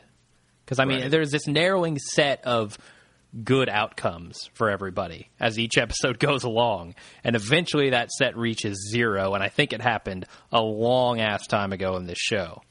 Uh, and so to suddenly add one to that set and say that there's a, an out for everybody here where they're going to be happy would be, in my opinion, a bridge too far. So Um, I will say though, I think I still think the best episode of the series is going to be Ozymandias, yeah, and I think that would have been more of a critical darling if it ended like that. Uh, I think more fans would have been unsatisfied. Um, but really, the last three or four episodes could have conceivably been a decent ending to Breaking Bad, and it's and it's kind of interesting. I was trying to think of um, you know, of, of these different like it's a choose your own adventure. If you're if you're a Hank fan and you want to and and and you want to see Hank succeed, then click off the Breaking Bad series as soon as he claps the cuffs and gets off the phone with Marie. Just fade to black and pretend that's the end yep, yep. if you are um, a, a person that wanted to see Walt get to his lowest point and have everyone turn his back on him and have high drama, then Ozymandias at the end when he takes off in the cleaners, that's where you want to stop. If you want to really punish Walt and make it go further, then take on Granite State and go down that fucking black cabin hole with him and stop there. But if you want to see a little bit of redemption, a little bit of sugar, then go all the way through Felina and you'll get a little bit of that uh, that sugar mixed in with the bad medicine that uh, Vince was making you take. What And a little bit of sugar. What is this show? It's stevia, man. Artificial sweeteners on this thing. a little bit of ricin uh, flake, uh, uh, you know, yeah, a little bit of ricin lace stevia. So uh, I think that it's that's a good way to look at it. It's like if if who are you rooting for? What were your interests? And you can tailor the experience by what point you stop watching the show. you know, like I love Fiddler Yeah. on the Roof. You know, I've talked about my love of show tunes, bizarrely enough. I never can watch past the uh, his daughter's uh, wedding. Like I I choose to stop watching that show right when the Russian soldiers come in to bust it up. Spoiler alert, because to me that's a very that's a great musical up until then, and then it really goes full on Les Mis on you. So um, and I and like I was saying, you can do the same thing in Breaking Bad. Sure.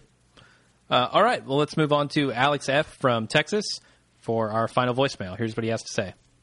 Hey, it's Alex F. from Texas. Um, here's my take. So, Felina, I, I liked it, but it's almost like it was um, sort of unintentionally a, a parable or illustration about the hollowness of getting what you want.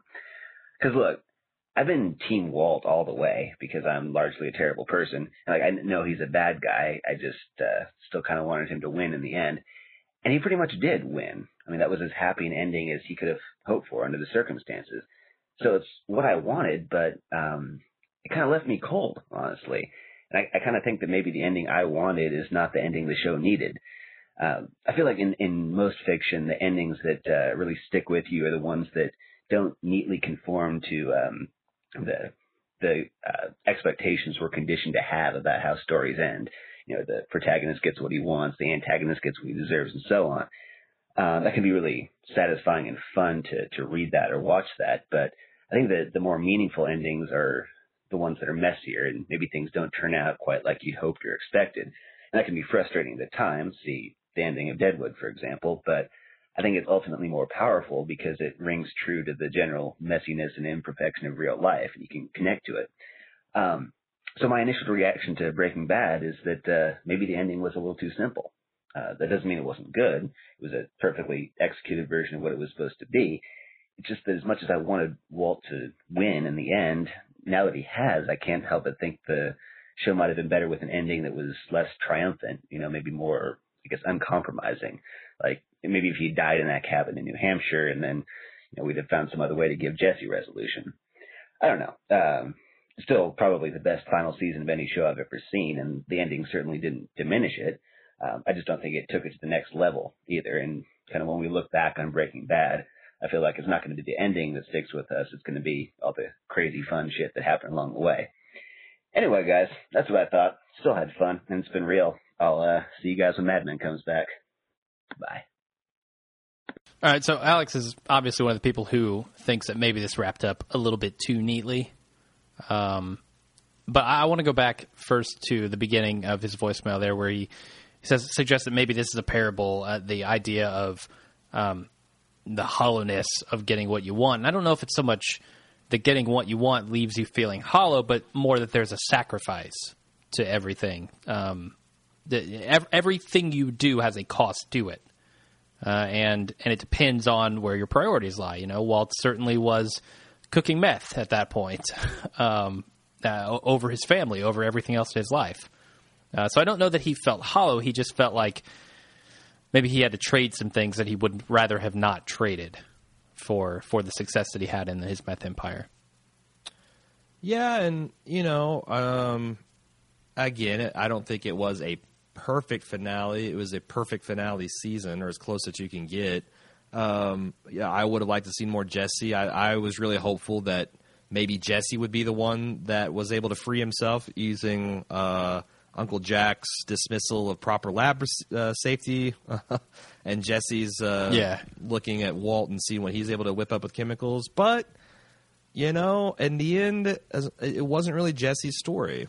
It was Walt's story, um, and he it was the story of going from Chips to Mr. Scarface, and it was the Breaking Bad or Mr. Chips to Scarface, and it was the Breaking Bad version of that.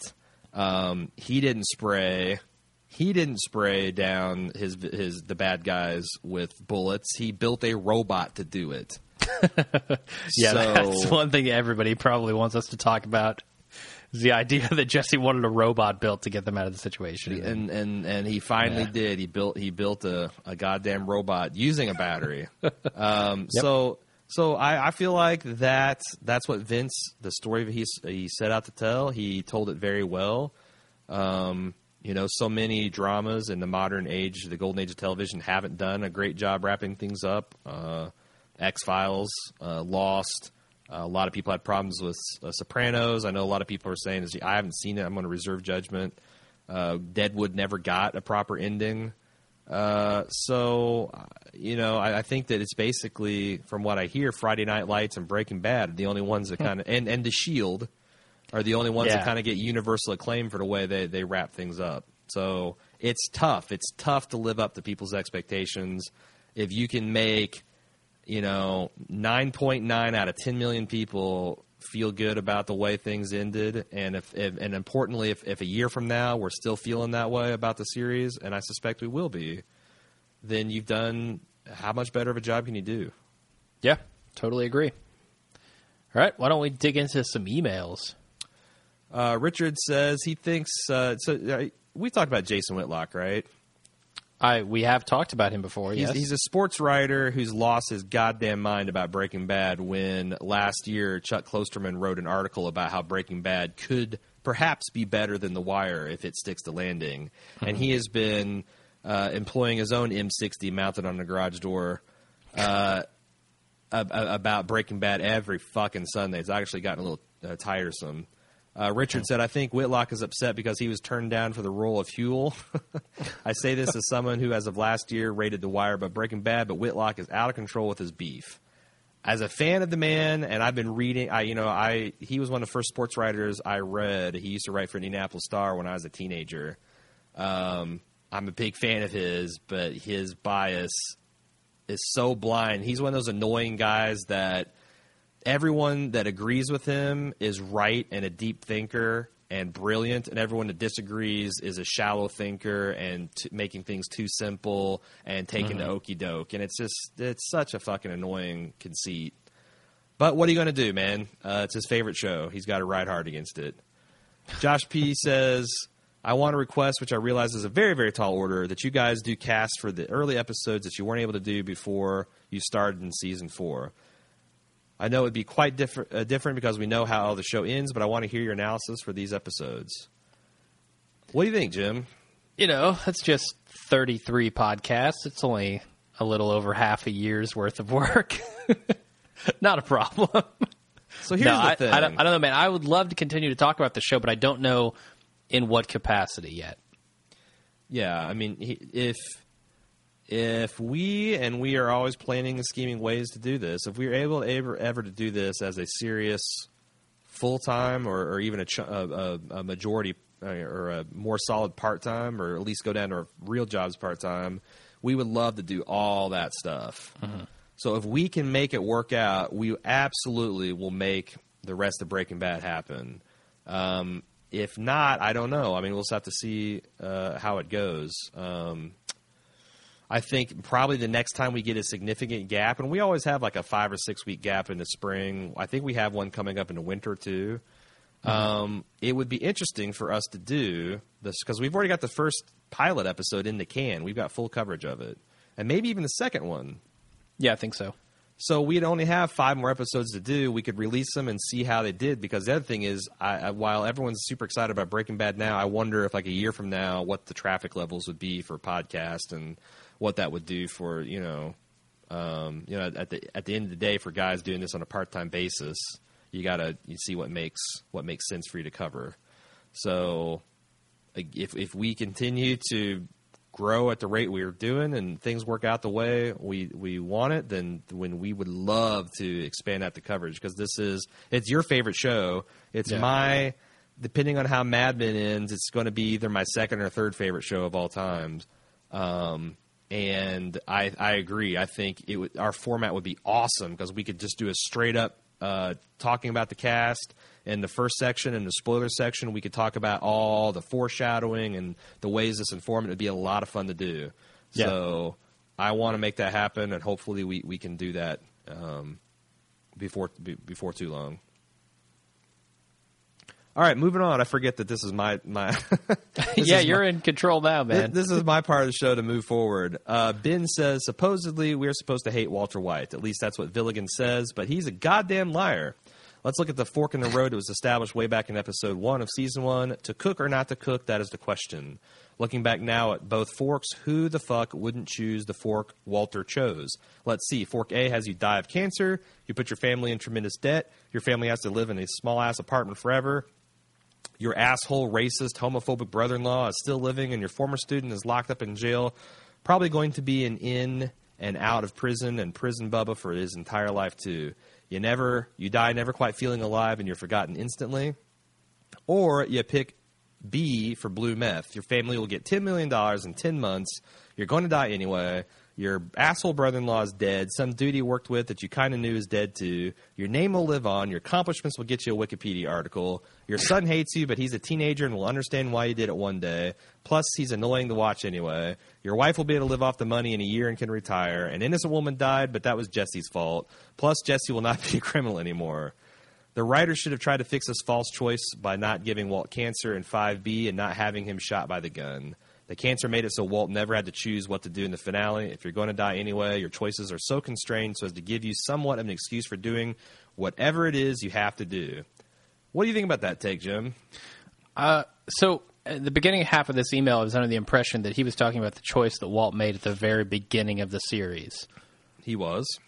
He was. Well, in that case, he had another option, which was to take Elliott and Gretchen's money uh, and give his family the life that he wanted them to have without having his name out there. Uh, you know, maybe not accomplishing what he felt like he wanted to accomplish, but True, but he had Still already providing. he had already gone the meth, started down the meth path by that point. He'd already had a taste of that that living. So, yeah. But if you're talking about choices, okay, well, that's a choice he made. what do you think about making Walt's cancer come back this second half of the the last season um, robbed him of a l- real choice because, like you said, he's going to die anyway. You know, it's like Jesse said. I think in season two, where they're talking about maybe Walt should sacrifice himself. and He's like, you know, you you got the big C bomb, yo. You should uh, you got one foot in the grave. You should Yeah. you should like take one for the team, right? Um, you know, what do you think of that? Yeah, I mean, so to a degree, he still had a little bit of a choice. I mean, they were trying to uh, say that he could have turned himself in and gotten his kids and Skyler off the hook. You know, um, once they have Heisenberg, they're not going to pursue them. So he could have kind of done something good for them there, but instead, yeah, I mean, he went the other route. I I don't know that it harmed the end of the show. I mean, I, I just felt like that's a decision Walter White would have made, and the decision we got is the one Heisenberg would have made. I mean, I don't know that at that point there is a decision because, like you said, he's already had that taste, and not only the taste, but he's already ruined the lives of his family. Um, if you're talking about like the cancer coming back and just taking away his choices, yeah, I could see that. I mean, at that point, what does he have to lose by going after the uncles, right? Right. The only thing, the other thing he could do is turn himself in, um, but he figured out a way to make it work out either way. Yeah. So and- I'm, and, and that's exactly right. I mean, last week or last month or la- yeah, last week we are saying why didn't he turn himself in? Why didn't he turn himself in? Why did he spare his family? There's no way he can get his money. Well, god damn it, Heisenberg found a way. Yeah. So whether you have a problem with that is up to you. But he there there's an argument to be made that he made the right decision by holding out and, and until an opportunity presented himself. there's also the argument to be made that if his plan hadn't worked out exactly as he planned it, uh, he would have been destroying his family, right? Like if if if the uncles had just killed him and buried him out back, and nobody ever found his body, nobody found the meth lab, they'd still be pursuing Skyler uh, for as long as they could and trying to pin anything they could on her. That's so true. there's that potential for everything to go wrong. Uh, I, I don't feel like Heisenberg thinks anything will ever go wrong in his plans. Right. Well, it's like he's when he's trying to explain to Jesse. It's like you know, I gave him, I gave Brock the exact dose of poison that would make him sick. Don't you know? It's like, come on, man. That's that's crazy talk. Sure. Um, speaking of people who uh, had the uh, the the straw that broke the camel's back moment with their suspension of disbelief, Greg G says, if your entire plan rests on the assumption that no one will inspect your trunk, you're not a criminal mastermind, but a dumbass with plot armor. I'm kind of I can get behind that because I was Yeah, thinking the is- entire time, why don't they look in his trunk? But really, because is Yeah. that no one does that in any television or movie show. Is that the guy true? gets the guy. Oh, how many times have we seen a uh, hero pull up and and and go into the villain's lair? Do they do a full sixty point inspection of the vehicle? No, they pat him down. They do all that, but no, no one's like, "Can you pop your trunk? Can I look in your gas tank? Can I shine, do one of those little funny bomb inspector mirrors underneath your car?" Come on, man. Like, I get what you're saying. They, so they were pretty suspicious of his me- person.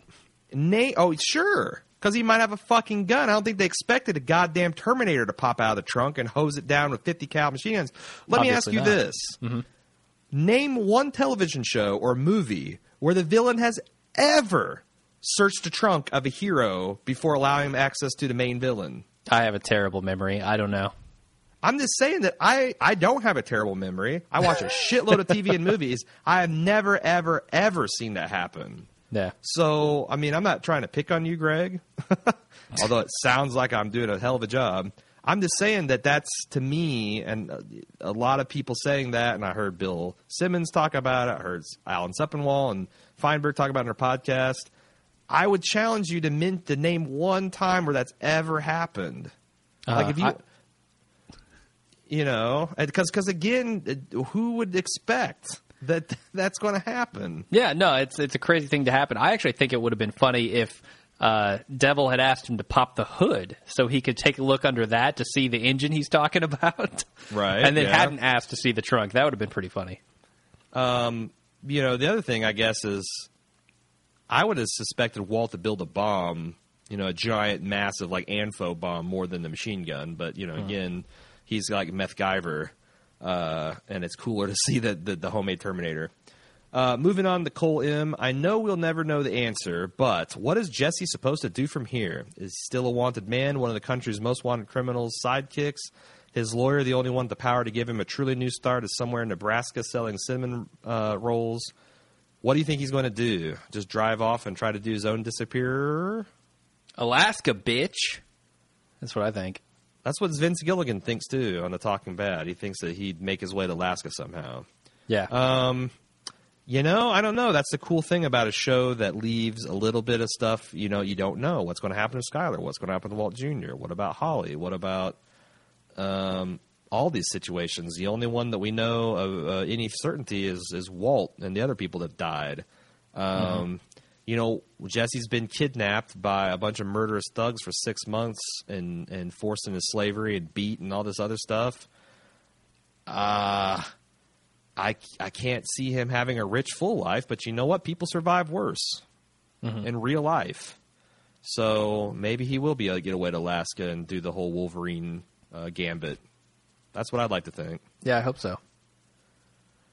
Uh, Tumblr user Golden Nostrils says Marie's teapot isn't purple anymore. She's not wearing purple. Maybe it was Hank who liked purple, and she was just going along the Big Lug all the time.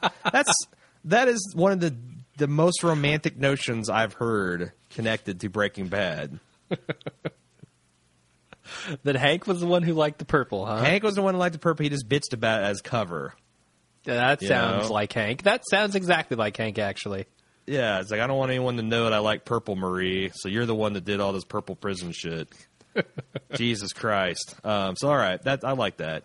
Darren said at the end of the episode, we saw the overhead shot of Walt lying, suffering from a gunshot wound. I was reminded of the final act of Taxi Driver as we get that overhead pullout of the police officers approaching a recently shot Travis Bickle.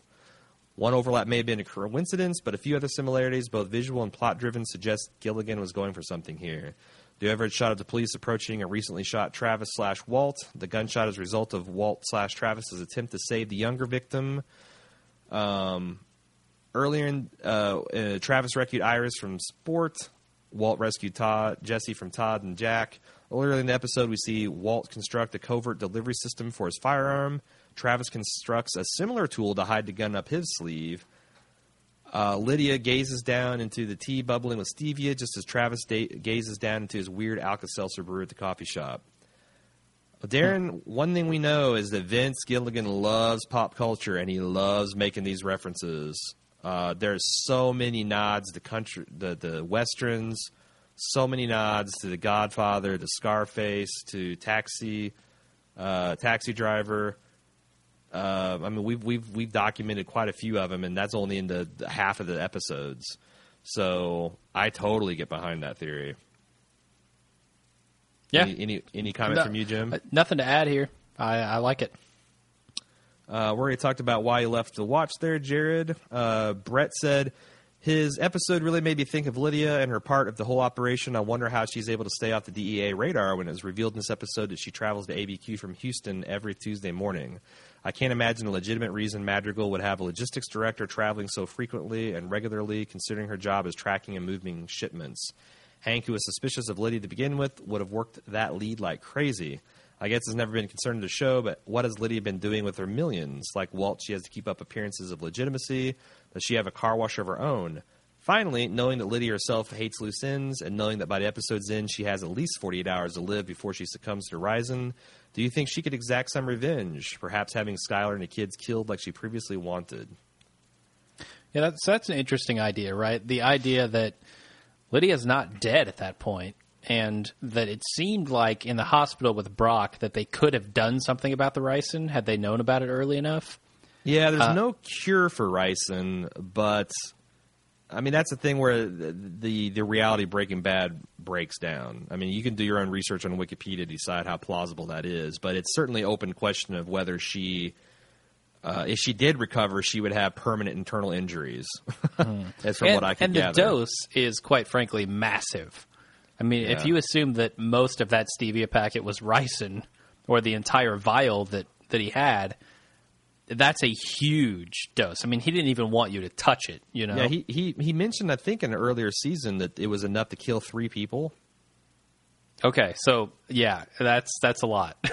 Yeah, and you know for it to be in your system for a day or two uh, before you get medical attention, and then what is she going to do? Go and say I've been poisoned by ricin by Heisenberg? Well, why did you do? I mean, maybe her choice is going to hospital and maybe having like the worst case of Crohn's disease you could ever get in your entire life, the rest of your life, Uh-huh. and, and having a long, painful recovery, and maybe doing that from a, from a prison cell, or just dying. And and I don't honestly, I don't think Lydia has her own muscle. She she lucked into all the muscle contact she had with Mike through Gus and the neo Nazis through Walt. So I don't think that she could really. I mean, who's she going to call from her deathbed? Really, I think Todd was most of her muscle at that point, right? she's the, her- the uncles. he's got the man muscle for her. Oh Jesus. Um, so yeah, uh, that's that's what I think about that. Anything else? Nope. Daniel Winslow says I've seen many conspar- comparisons to Breaking Bad uh, of Macbeth, and there are a lot of obvious connections. However, I found one set of characters reminded me of Hamlet. Gretchen Elliott take on the role of uh, oh god, Fortinbras in my mind as they are royalty and w- are the ones left to clean up the mess. And at the end of the story, it's their wealth that will have they will have to fight the spread of meth in the Southwest meth that won't die with Walt and the Uncles of Anarchy, and they will have to facilitate the transfer of money to Flynn. Also, they were briefly mentioned at the beginning of the story in season one and didn't appear until the end, just like the Fortinbrasses in most presentations of Hamlet. Man, I haven't seen Hamlet since uh, I was forced to watch the Mel Gibson version in uh, my freshman year of high school, so I'll have to take your word for it. But Wow. I remember a lot more of Macbeth because I actually thought that was the better better story. Yeah, we had somebody else write in last week and compare uh, it also to Hamlet. So Yeah, we've had a lot of Macbeths and Hamlets flying around, and again, Vince Gilligan knows all that shit, and I'm I'm not would be surprised if he put that uh, little bit of that flavor in there. Jane in Alabama says Jesse in four days out, season two, episode nine, or he can make some kind of robot to get us help, or a homing device, or build a new battery. Then this.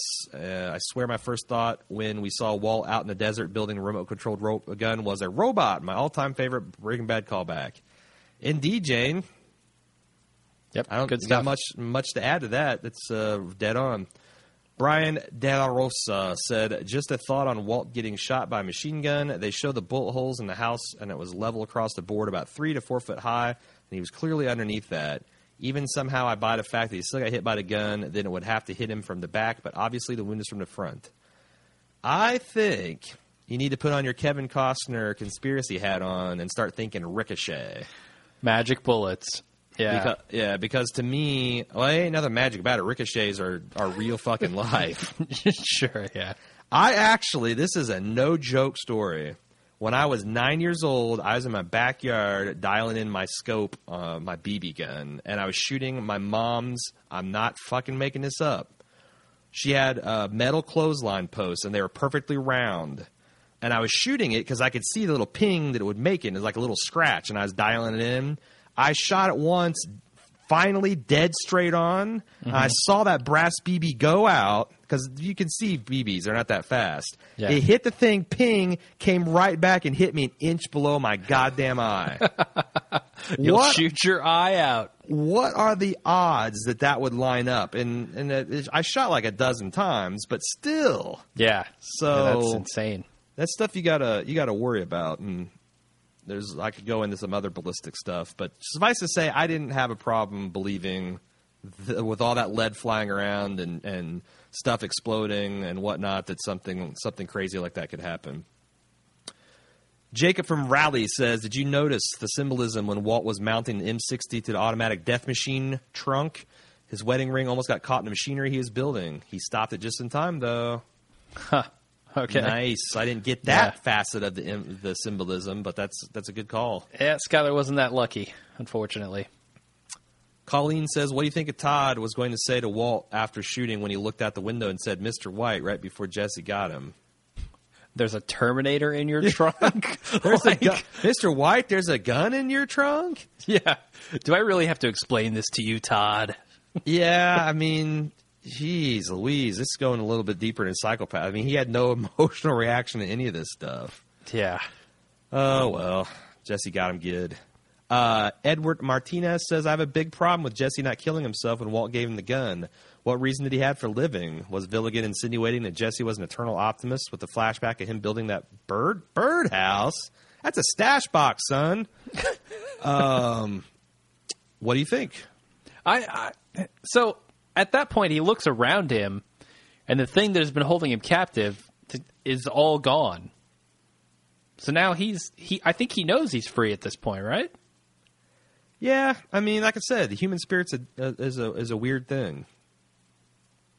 Yeah, I I, don't feel like Jesse has ever been beaten completely. It's, it's like that psych. Or go ahead. I'm sorry. Uh, I just think you know he was in a situation he had no hope of getting out of, and once he was shown hope again, it kicked back in.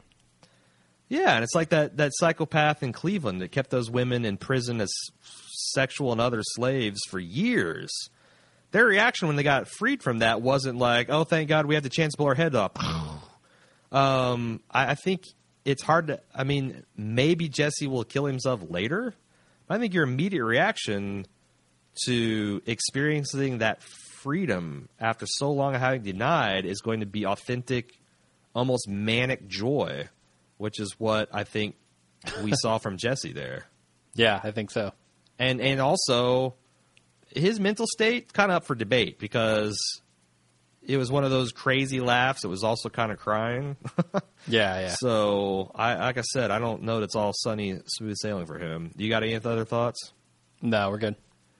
Barry C. Uh, question for Aaron. You were really down on the penultimate episode of Breaking Bad because you thought it was just more gratuitous misery, torture, suffering that didn't need to be there. Again, we now know about the finale, the clever way to get the money to Walt, the happy kind of ending for the good guys. Have you changed your mind about the penultimate episode? Um, I I I don't know. Um, I do think it was a little bit of a miscalculation by uh, Vince to go that dark and then pull the "fuck yeah, Walter White" episode right after that.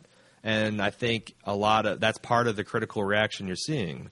So, um, you know, it'll be interesting because I'm I'm sure I'll rewatch the series from scratch, and it'll be interesting to see when I do how I feel about the penultimate episode. But my still reaction is I thought it was a lot of misery for misery's sake. I'm relieved that it didn't end up in the complete horror show that I thought it could be for this for this finale. And I was I was nervous about like, oh God, having a having a miserable gut wrenching episode at a party. That's going to be bad juju.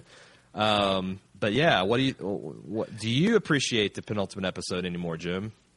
Uh, so I, I kind of always did appreciate it just for the tone it set.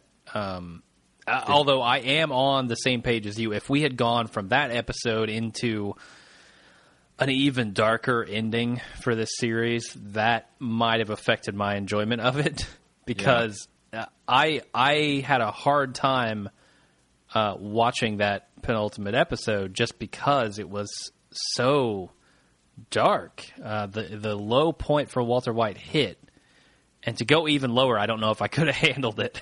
Certainly not with a smile on my face at a live event, like you said. Yeah. Uh, agreed. Steve says my take on a finale is a little different from what I've initially heard and read. I didn't like the way each major plot line was addressed, but I can't help but feel it would have been better not to have seen. Oh no, he said I did like, but I can't help but feel it would have been better not to have seen the flash forward of Walter White getting the gun and ricin without knowledge that he had them. There would have been more of a mystery of what he would do upon his return to the ABQ and made that even more intense. I think Gilligan tossed a bone to the fans of the show because these two things were used on the most obvious victims, allowing a lot of people to feel good that they sort of figured it out. I had trouble with several things, though. How the police in New Hampshire left the scene so quickly, giving Walt time to drive to the cabin, grab all the money, and ultimately travel all the way to Albuquerque without detection. And Walt spending so much time casually talking with Skyler when you'd think her house would be surrounded by the DEA and ABQ PD. What do you think, Jim? So- or, or, or how how do you feel after it's all over about the flash forward? The flash forward, that's an interesting topic. So I don't think that the flash forward uh, certainly didn't ruin the, the the series finale or anything like that with knowing kind of what he's got in his trunk and where he's going and everything.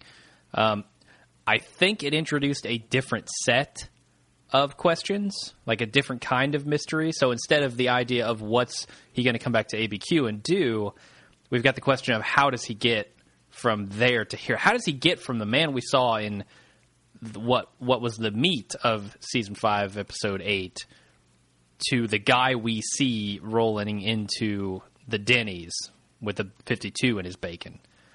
Uh, there was such a stark contrast there that the, the mystery became how's he going to get there? Um, so it's a different kind of mystery, and I, I don't know that I I can't say obviously because we didn't see the other side of it which one I would have enjoyed more, uh, but it didn't detract very much. Although I got to say, um, I think I pointed this out last week, um, or possibly in an instant cast. I'm not sure, but I, I think uh, the flash forward did kind of kind of ruined um, the penultimate episode a little bit for me when he's in that shack because I know he's not going to die out there in the woods all alone. I think I said this in one of the other episodes, so I won't go too into depth on it. But but that maybe diminished that scene for me a little bit. Yeah, I mean that was kind of the problem I had with uh, Dave Chen, where he was really on about the uh, flash forward a couple episodes ago about how it's robbing everything of suspense. And my point was exactly what you just made that it's it's it's you're trading one type of suspense for another. And also, Gilligan said that he liked to challenge the writing staff by deliberately painting them in a corner to get their creative juices flowing. So it could be by throwing down that gauntlet and saying, we're going to throw this crazy ass scenario for the last season, and that's going to be what we're building to. That we, that he engineered a better season than he would have got if they just told it conventionally. That that challenge is something the writing room rose to and relished, and that's why the the the, the second se- the last season was so good. Yeah, yeah. Uh, certainly, the breakneck pace was because of that, right? They knew they had an end point that they had to yeah, get they to. could they could not dick around. yeah, um, but uh, like I said, you just can't know because we didn't get to see the version that they would have made without that flash forward. So, right. I I don't know what else to say about that. Yep. Okay. Um, moving on, Ed from Chicago. Don't you find it ironic that Walt was killed amongst his tools by which he lived his life, but he's also killed by a Terminator trunk gun of his own creation? I could it could be looked at as if Walt actually got away with deeds, his deeds. The only person who was able to kill or stop Walt was his own gun. You'd even take a wider view and say the cancer would eventually have been the thing to kill him. Cancer made by his own body. No outside force or person could kill the great Walter White. I like it. Uh, yeah, I mean that's one of those things where it's like I wonder if Vince likes it. Uh-huh. um, you know, I, I, I don't know, and I don't I I don't know that it's important that the creator is entirely consistent with everything. It's you know at the end it's like uh, uh, like uh, Maximus said, "Are you not entertained by Breaking Bad?" and I Yeah. was never not, even when I was disliking some things here and there, I was never not entertained by the show. Um, Steve from Connecticut says, "Why does Walt kill Lydia? The only reason I can think of is because Skyler had seen her, and Lydia has shown a propensity to want to kill off any and all potential information leaks." But other than that, was there an obvious reason I'm missing? I feel like for weeks now we've all been predicting the Rice was for Lydia without really explaining why she was in Walt's crosshairs in the first place. I I would say that it's just to totally mop everything up. You know, she's one of the links back to not only Jesse. Um, actually, he doesn't care much about Jesse at that point. Uh, he's she's one of the links back to Skyler is the real thing. Well, the other thing is, I I believe that Walt might have gone to that coffee shop, not knowing that she'd be there. Like if she had stayed, if she would have uh, um, kept her nose clean, I guess I, I don't know because I, I I mean, he planted the ricin, so yeah, he's got to know she was going to be there. I guess, but it, I mean, it. The only reason it makes sense to kill her is because she was part of the the blue operation, and if they had constructed it where he had gone and seen Skyler first, and she had said that you know they had threatened to kill her if they talked about that woman, that would have been a more obvious uh, target of of him. Um, Yeah. But the other thing is, uh, he needed to get to the uncles and make contact with them and he if she was still working with them, he knew she'd be there, and she's also a loose end that he didn't particularly care for ever anyway. I mean, he was ready to kill her until her use to him was no more. Her use to him was no more, and that she turned out to try to kill his wife. So much the better. Yeah.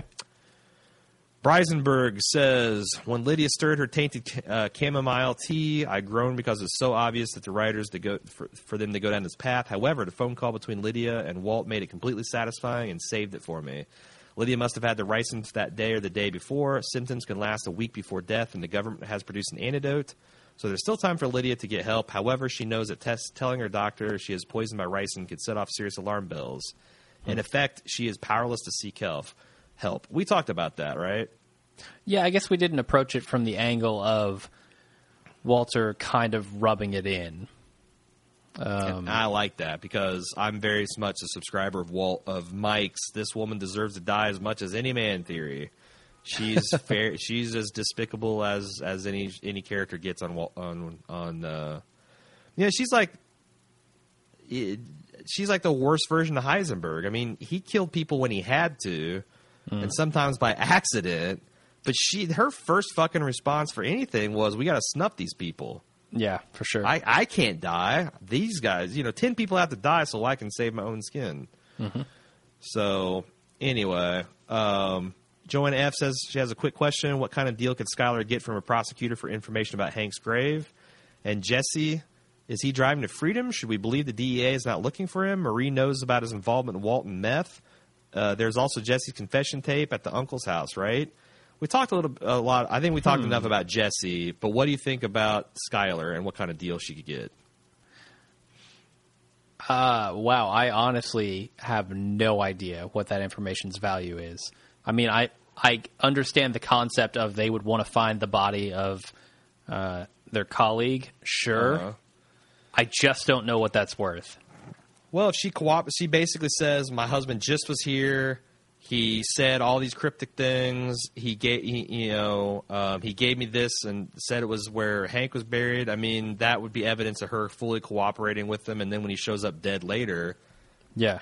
you know, and I, again, you, you you know, cops have a lot of that esprit de corps that Marines and other military people do. They don't like to leave a man behind. So I think, uh, you know, giving Hank the full honors, his body the full honors that that police officers slain in the line of duty get, and it's impressive. I've I've I've been personally involved in in in one of those. Um, I think that means a lot to them and It does. ha- having him at buried out in some hole in the desert would not stick well with them. So I think that, um, as crazy as it might sound, that would be a high value bargaining chip. Yeah, I mean, so I don't want to totally skip over this Marie uh, knowing where Jesse, knowing that Jesse was involved thing because I don't feel like we touched on that. I, I said earlier that kind of all the loose ends around Jesse were tied up. Marie's, I guess, a loose end, right? Yes, but the she, I mean, Jesse has been literally gone for six months. Yeah, and does she care after they got Walt? I don't think so. Okay. I don't think so. I think she. I think people will assume that Walt killed Jesse. Honestly, he's been gone for six months, and there's no trace of him. They'll pin the the super lab, uh, the Nazi lab rather, on on uh, on Walt, not Jesse. So Yeah. I mean, is he off scot free? Hell no. I mean, he gets stopped by the cops. He it's it's going to be bad news. Can he get to some remote mountain town in Alaska? You you know, because it's not like you live your life getting pulled over by cops every goddamn day, right? That's totally true. Totally true. I can go Uh, as a white male. I can go years at a time without Oh, them gee. hassling me. Jesus. It's Uh, true. it- yeah, I know. I know. Um, the other thing is his gun, his his fingerprints are on that gun that he dropped in the living room. Uh huh. So they will know that Jesse was at least there. Uh, and when they don't find his body there, they're going to wonder what happened to him. But I don't know Oh, if that's yeah. enough to go after him. If they dust every gun in, in that place for prints, I would assume the one thing, if you're going to dust anything, you would dust guns, right? I don't know. There's a ton of them. And That's true, that's true. And the case looks pretty open and shut. You know, I don't know. I'm Yeah. not an expert at what, uh, and and and I just know that it's not a CSI as people people want want to make it out to be. sure. Um, Allison from Maryland said, I noticed a theme of three during the gas station scene. Walt's license plate had multiple threes. He stopped at pump three and he put three quarters into the payphone. It seems like too much to be a coincidence. So, what do you think it means? I keep coming back to the three representing his family or what he has left Skyler, Flynn, and Holly. I have no idea what to make of the threes. Yeah, I can't think of a better theory. Except for three is one half of an eight. And eight was all over season four. It was in the clouds. It was on the tail end of the plane. It was in Jesse's facial bruise. It was yeah. That must that's got to be what it is. Sure, I'll go with that. Uh, anybody have any theories? Let us know. Uh, Adam H says what struck me today was that Heisenberg won, but Walt lost. Walt was condemned, hated by his family, and hated by the public at large. He's never going to be redeemed. But Heisenberg was different. He survived even in death. His name spread around the nation, perhaps the world. He defeated the Nazis and cemented his legacy. We saw victory even in defeat, and that was a nice way to end the series that few stories could attempt. I like it. Uh, my question now, looking back on the uh, kind of advertising campaign that led up to this half of the season, what do you think of "Remember My Name" as a slogan? strong. And the Ozymandias stuff is even better. I mean, that I was kind of. I remember us both thinking, yeah, you know, I don't know about this. Him, you know, reading his poem over the South American Southwest. But I shut my fucking mouth when we finally got to Ozymandias. Um, Yeah. brilliant, uh, brilliant foreshadowing. Just, I I just love the confidence in which they told this story. Sure. Um, Adam C said, "How do Walt know where to find Badger and Skinny Pete? Why don't Skyler and Walt Jr. live with Marie?" Uh, I guess we should maybe consider this. How do Walt know where to find Badger and Skinny Pete? I really don't know. I don't know. I don't particularly care. It seems like something that he would be able to do. You know, I guess. I mean, he's got to have some kind of connection to them during this whole meth operation, right? So the idea that he's kept their phone numbers or something is not beyond him. yeah, or he's had it memorized. Um, you know, maybe he threw up a Badger symbol into Yeah. the, the sky and they Yeah. just do the converge. Um, because I will forgive a hell of a lot to get a surprise appearance of Badger and Skinny Pete in the finale. Yep. Uh, why don't Skyler and Walt Jr. live with Marie? Seems like they all could use the support and the money saving. I think the hint in there is when Marie called and said truce. Like, I kind of think that maybe that's the first time they've talked in a long time. Could be. Yeah, they were not friendly the last time we saw them. Well, they were, but then Hank got killed. And I think that upended. Well, yeah, no, I. Uh, okay, yeah, you're absolutely right. I think Hank getting killed was Marie had to go and lick her wounds for a long time, and I, I am the impression that that's the first time they've made contact since that, since Marie had to drive back to her house had been ransacked. that makes sense. What was Walt's plan if he survived the shootout and Jesse refused to kill him? Would he have let himself be arrested? I don't know. I actually, here's my thing. I think he planned to die in the machine gun. I, th- I think he planned that machine to kill him. That was a, a, a Kevorkian suicide machine. But he And had to save Jesse, who was there. He made a snap decision to save Jesse, and then he had to deal with that consequence. Um, Yeah. So I don't think that was part of his plan, honestly. And I don't know what would happen if he hadn't bled out. Probably shot himself because I think he, the Walter White and the pilot couldn't do it. This Walter White would have been able to do it. Yeah. Uh, why do you think the authorities suck so much at keeping an eye on Skyler? uh, it's the Keystone Cops and the ABQ, man. Well, that and like Marie says, they're spread very thin, right? Like I you just said earlier. I can't wait to visit Albuquerque. I'm going to rent myself an M, uh, a 300 Chrysler 300, and I'm going to roll down the highways at 150 miles an hour. Mm-hmm. I'm going to pick up meth at every corner. Uh, I'm going to pick up the t- stacks of ten thousand dollar bills or string the streets. It's it sounds like a criminal wonderland, and I I can't wait. I can't wait to visit. Um, why so casual with Carol when it could have easily screwed things up if his plan were to uh, uh, is easily screwed up his plan if he were to be arrested. Well, it obviously he he knew he was there for a purpose, and they like the only way he was going to get arrested, I think, is randomly Yeah, because because he's he's on a timeline here. He says he knows he's doing it tonight. Like he's out in the middle of the desert most of the day setting up that turret.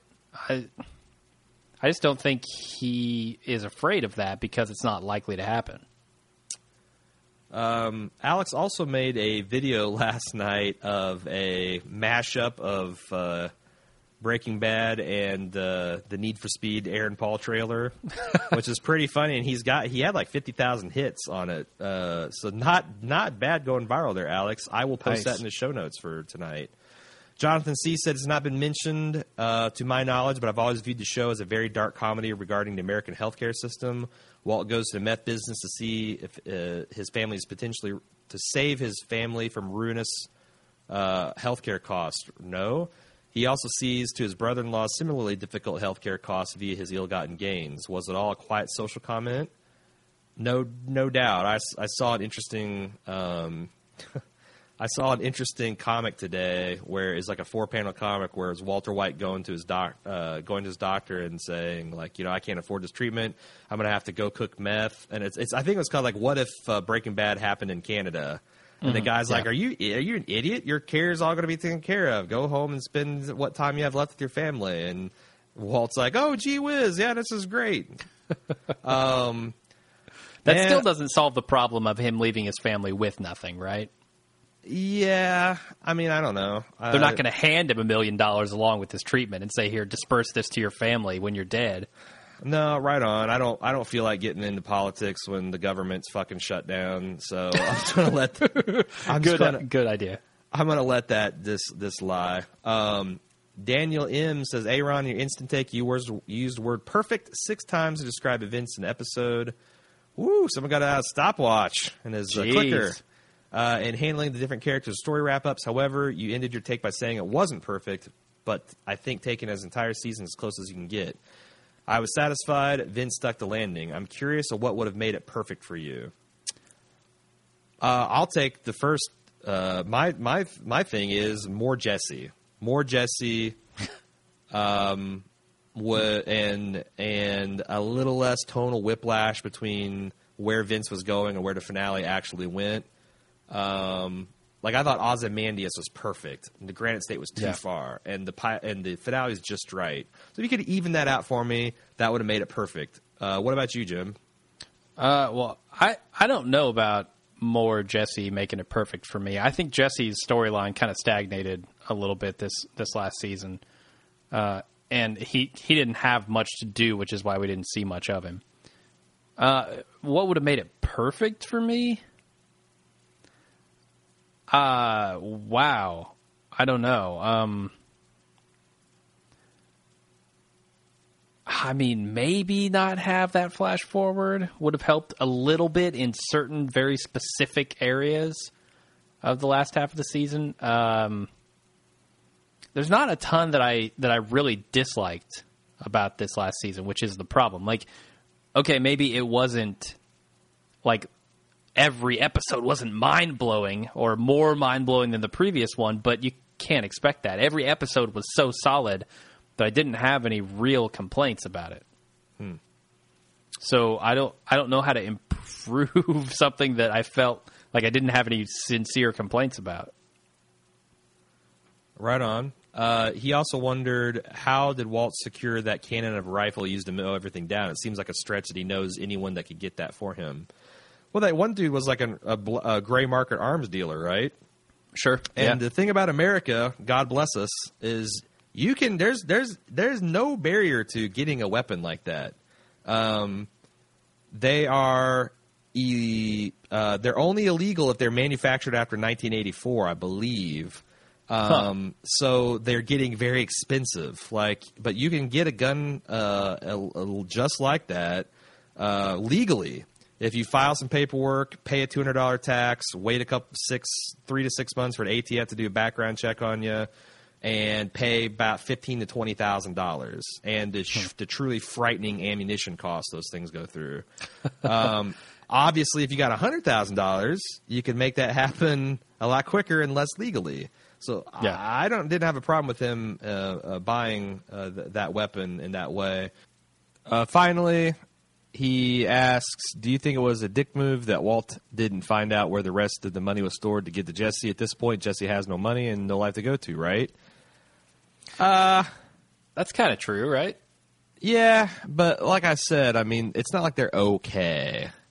No, they're not. And does Jesse even care about the money at that point, yeah, or would, he rather just be free of slavery? would he? Would Jesse take the blood money? Yeah, that's a good point. I, I think that yes, there's lots of dick moves involved here, but they all gestated before this episode began. yeah. I got two more emails. Uh, Rebecca says regarding Christ metaphor imagery, it's the visual symbolism for martyrdom sacrifice slash sacrifice that's most recognizable in our culture and easiest to portray. You could have emphasized hubris and downfall instead and used Icarus as your visual reference, but how? Show him standing in front of a painting or statue shot in a way that looks like the wings are his, then later show him flanked by fire that also resembles wings. Actually, that sounds kind of cool. Dear Yeah. Gilligan, hire me as a writer for your next show. There you go. I'd be okay with that. Writer Uh, for may- hire. maybe he could have made a snow angel and then like blown something up, and the the fire would have rained down into the angel's wings. Angel down over ABQ. uh, moving on to their final email, uh, Hugh M says during the end of the scene, I believe it was when Walt walked out after his moment with Holly, Skyler slumped slash bowed her head. Bowed her head. She cast a shadow on the wall behind her, and it bore a strong resemblance to the silhouette of a hanged woman. When I saw that scene, I wondered if this foreshadowed Skyler's eventual death by her own hand. And when I listened to ins- the Insider podcast yesterday, the Villigan mentioned that an early pitch for final eight episodes includes Skylar committing suicide. Jim, what do you call foreshadowing that doesn't happen? Uh, Sulu's gun. Sulu's That's what you gun? call it. yeah. right on. Uh, that, that was a bad joke. Sorry. Yeah, I mean, the Villigan talked about all kinds of fucked up shit that they had planned but never actually Oh, did. in this did he ever? Uh, Yeah, like if- the original fate of Tuco. oh God, that was horrific. Yeah, and that would have been early season one, maybe or, or late season one, early season two stuff. So, you know, Where do you take Walt from that point? That's Like, what I'm the thing. saying. You got three He- more seasons, and he's chopping people's legs off bit by bit. yeah, that shit was Jigsaw from the Saw. Fuck Scar, you gone past Scarface, you went serial killer. Um, yeah, that's that's and that that's some, and then what happens to Walt Jr. in that scenario? Oh, yeah, no thanks. Uh, so yeah, I mean, I think that's the strength of the writers' room, right? They can feel free to throw shit out there and feed off that and get the juices flowing. It's all grist kind of for their mill, but also they know, you know, we need to keep a consistent tone. We need to tell the story the way we want to tell it. So. Uh, that's the last email, but it's not the last podcast and not your last opportunity to get a word in edgewise. We're going to have a final wrapping up podcast next week. Uh, we're going to review Gemini's predictions and have a final tally over who won that uh, very critical battle between us. Uh, we've got some listeners lined up already for some crowing. Got three listeners lined up wanting to do some crowing on their correct predictions. Talk about your feelings, your impressions, anything you want to get out about the final season, about Breaking Bad as a series whole. Uh, let us know. And you can send those in at breakinggood at baldmove.com. Um, you can follow what Jim and I are doing on our next projects on facebook.com slash baldmove and at Twitter at baldmove. Of course, what's up next is The Walking Dead. Please check out the TWD Kickstarter.com or Kickstarter.baldmove.com link. It'll take you right to a project page. Check it out. And like, again, look at the video. Jim knocked it out of the park. It's hilarious. I think it's the Yeah, best thing I, you've ever done. I was ever pretty done. proud of that one. Best thing you've ever done for Bald Move, in my opinion.